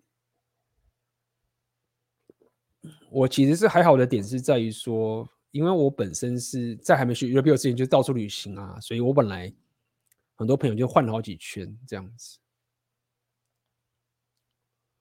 那。也许以后要做一集直播来跟大家聊聊，就是就是很多人学 Rapio，然后把自己的社交圈都搞爆了这件事情，其实也是蛮惨的啦，好不好？蛮惨的，就是也是一个副作用嘛。虽然说我们之前有讲，就是拔管啊什么哇哥，但最终还是要回到生活的很接地气啊。你如果认识的更更多人，然后了解的更多的话，你会了解说，其实很多人。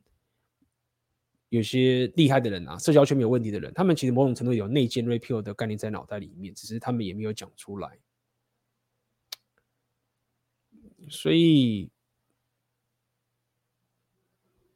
像我在西班牙的时候，我当时收到很多朋友，一片都是人要玩啊，但是我不会用这一种态度觉得说。啊！干我红药丸觉醒，你们这个才是很 blue pill 啊！你这个 LGBTQ 的啊，你这个什么什么啊哥，就是说，每个人都有自己的一些价值观嘛，对不对？那么，就像我们 Rapio 讲这么多，然后有些 Rapio 我也是不太认同，因为我觉得，就像我 Rapio 讲这么多，但是我其实很多时候也是蛮偏左派的。我认为左派跟右派大家都值得去学习，右派也值得大家学习，左派也值得大家去学习。Rapio 值得大家去学习，但是其他的人也是值得各位去学习。所以当时我在西班牙的语言学校的时候，你知道我认识一个俄俄罗斯的人，然后他也是一个就是一个男子气概的，但是他你如果跟他聊天，或者你就觉得他就是应该觉得他就是 blue pill，或他就是一个非常的讲究自由平等的这种人好了。那当时他跟我，我跟他是最好的，他那时候还经常。会开车载我，哎，上课都开车载我回去。那时候我那时候也他会载我，对我很好。战乱嘛，他就是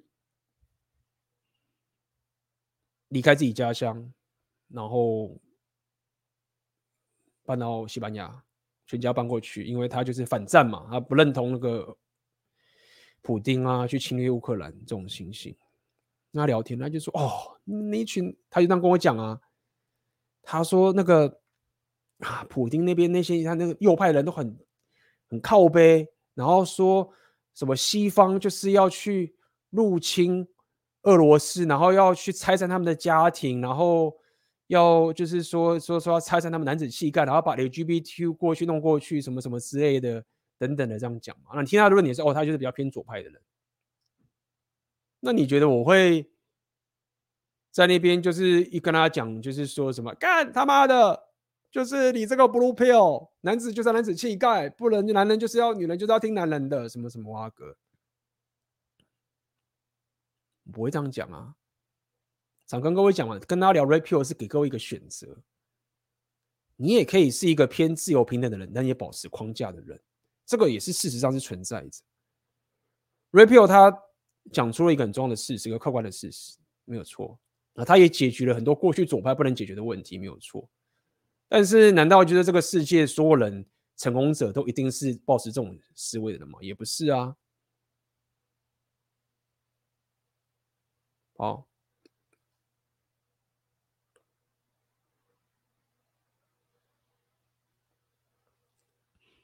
所以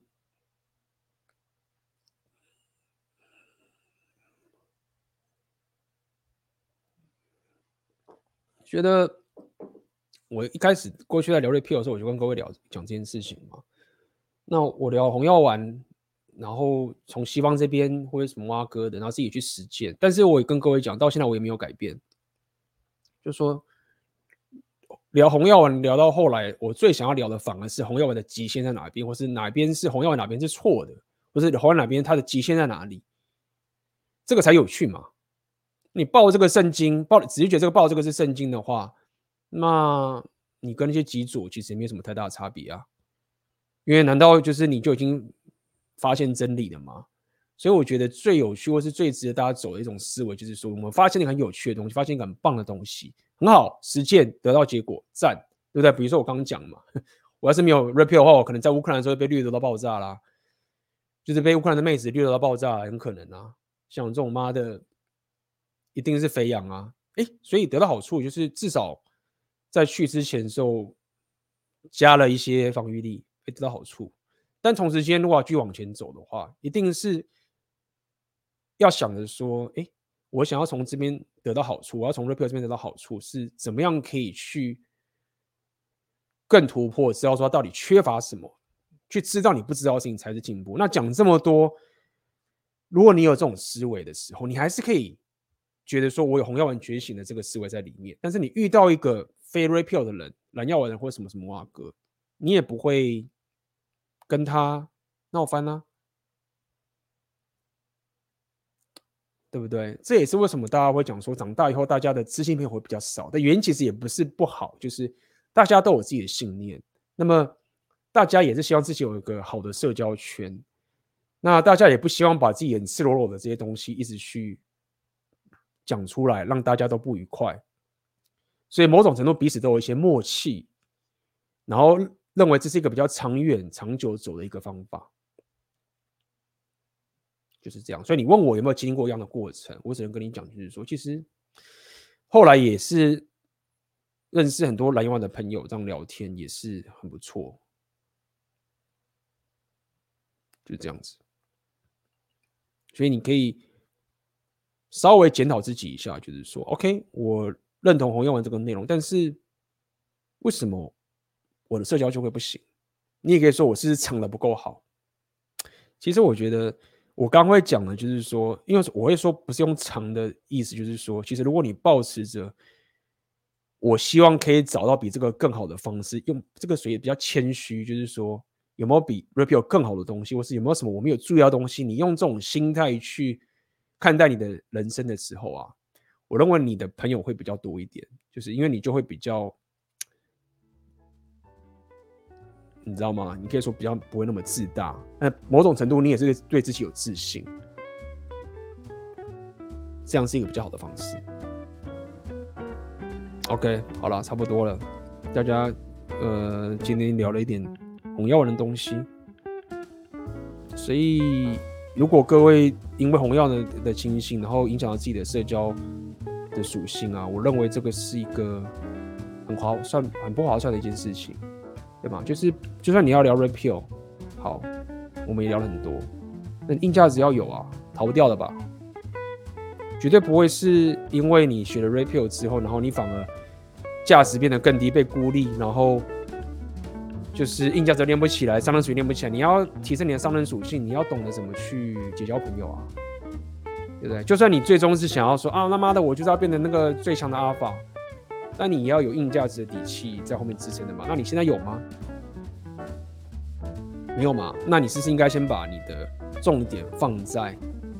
怎么样可以提升自己的各个属性、社交属性这些东西，让自己有有这个底气之后，很多时候都是你有底气、你有实力的时候，你讲话人家才会听嘛，或者是人家才会 被你镇住嘛。那这个事情你就是不需要时间练功，就需要蛰伏，你就是需要一点点智慧。嗯哼，好，我们今天聊了三个小时，加班许多，好不好？一样，感谢今天各位的这个 OK 支持。如果你听到我这个直播喜欢的话，给我的支持就是把这个赞给他妈的敲下去，就会是给我最大的帮助，好不好？然后，如果你觉得这个直播对你有帮助，你有朋友需要的话，欢迎分享给你需要的朋友。今天直播就到此为止，我们就下次见了，各位晚安了。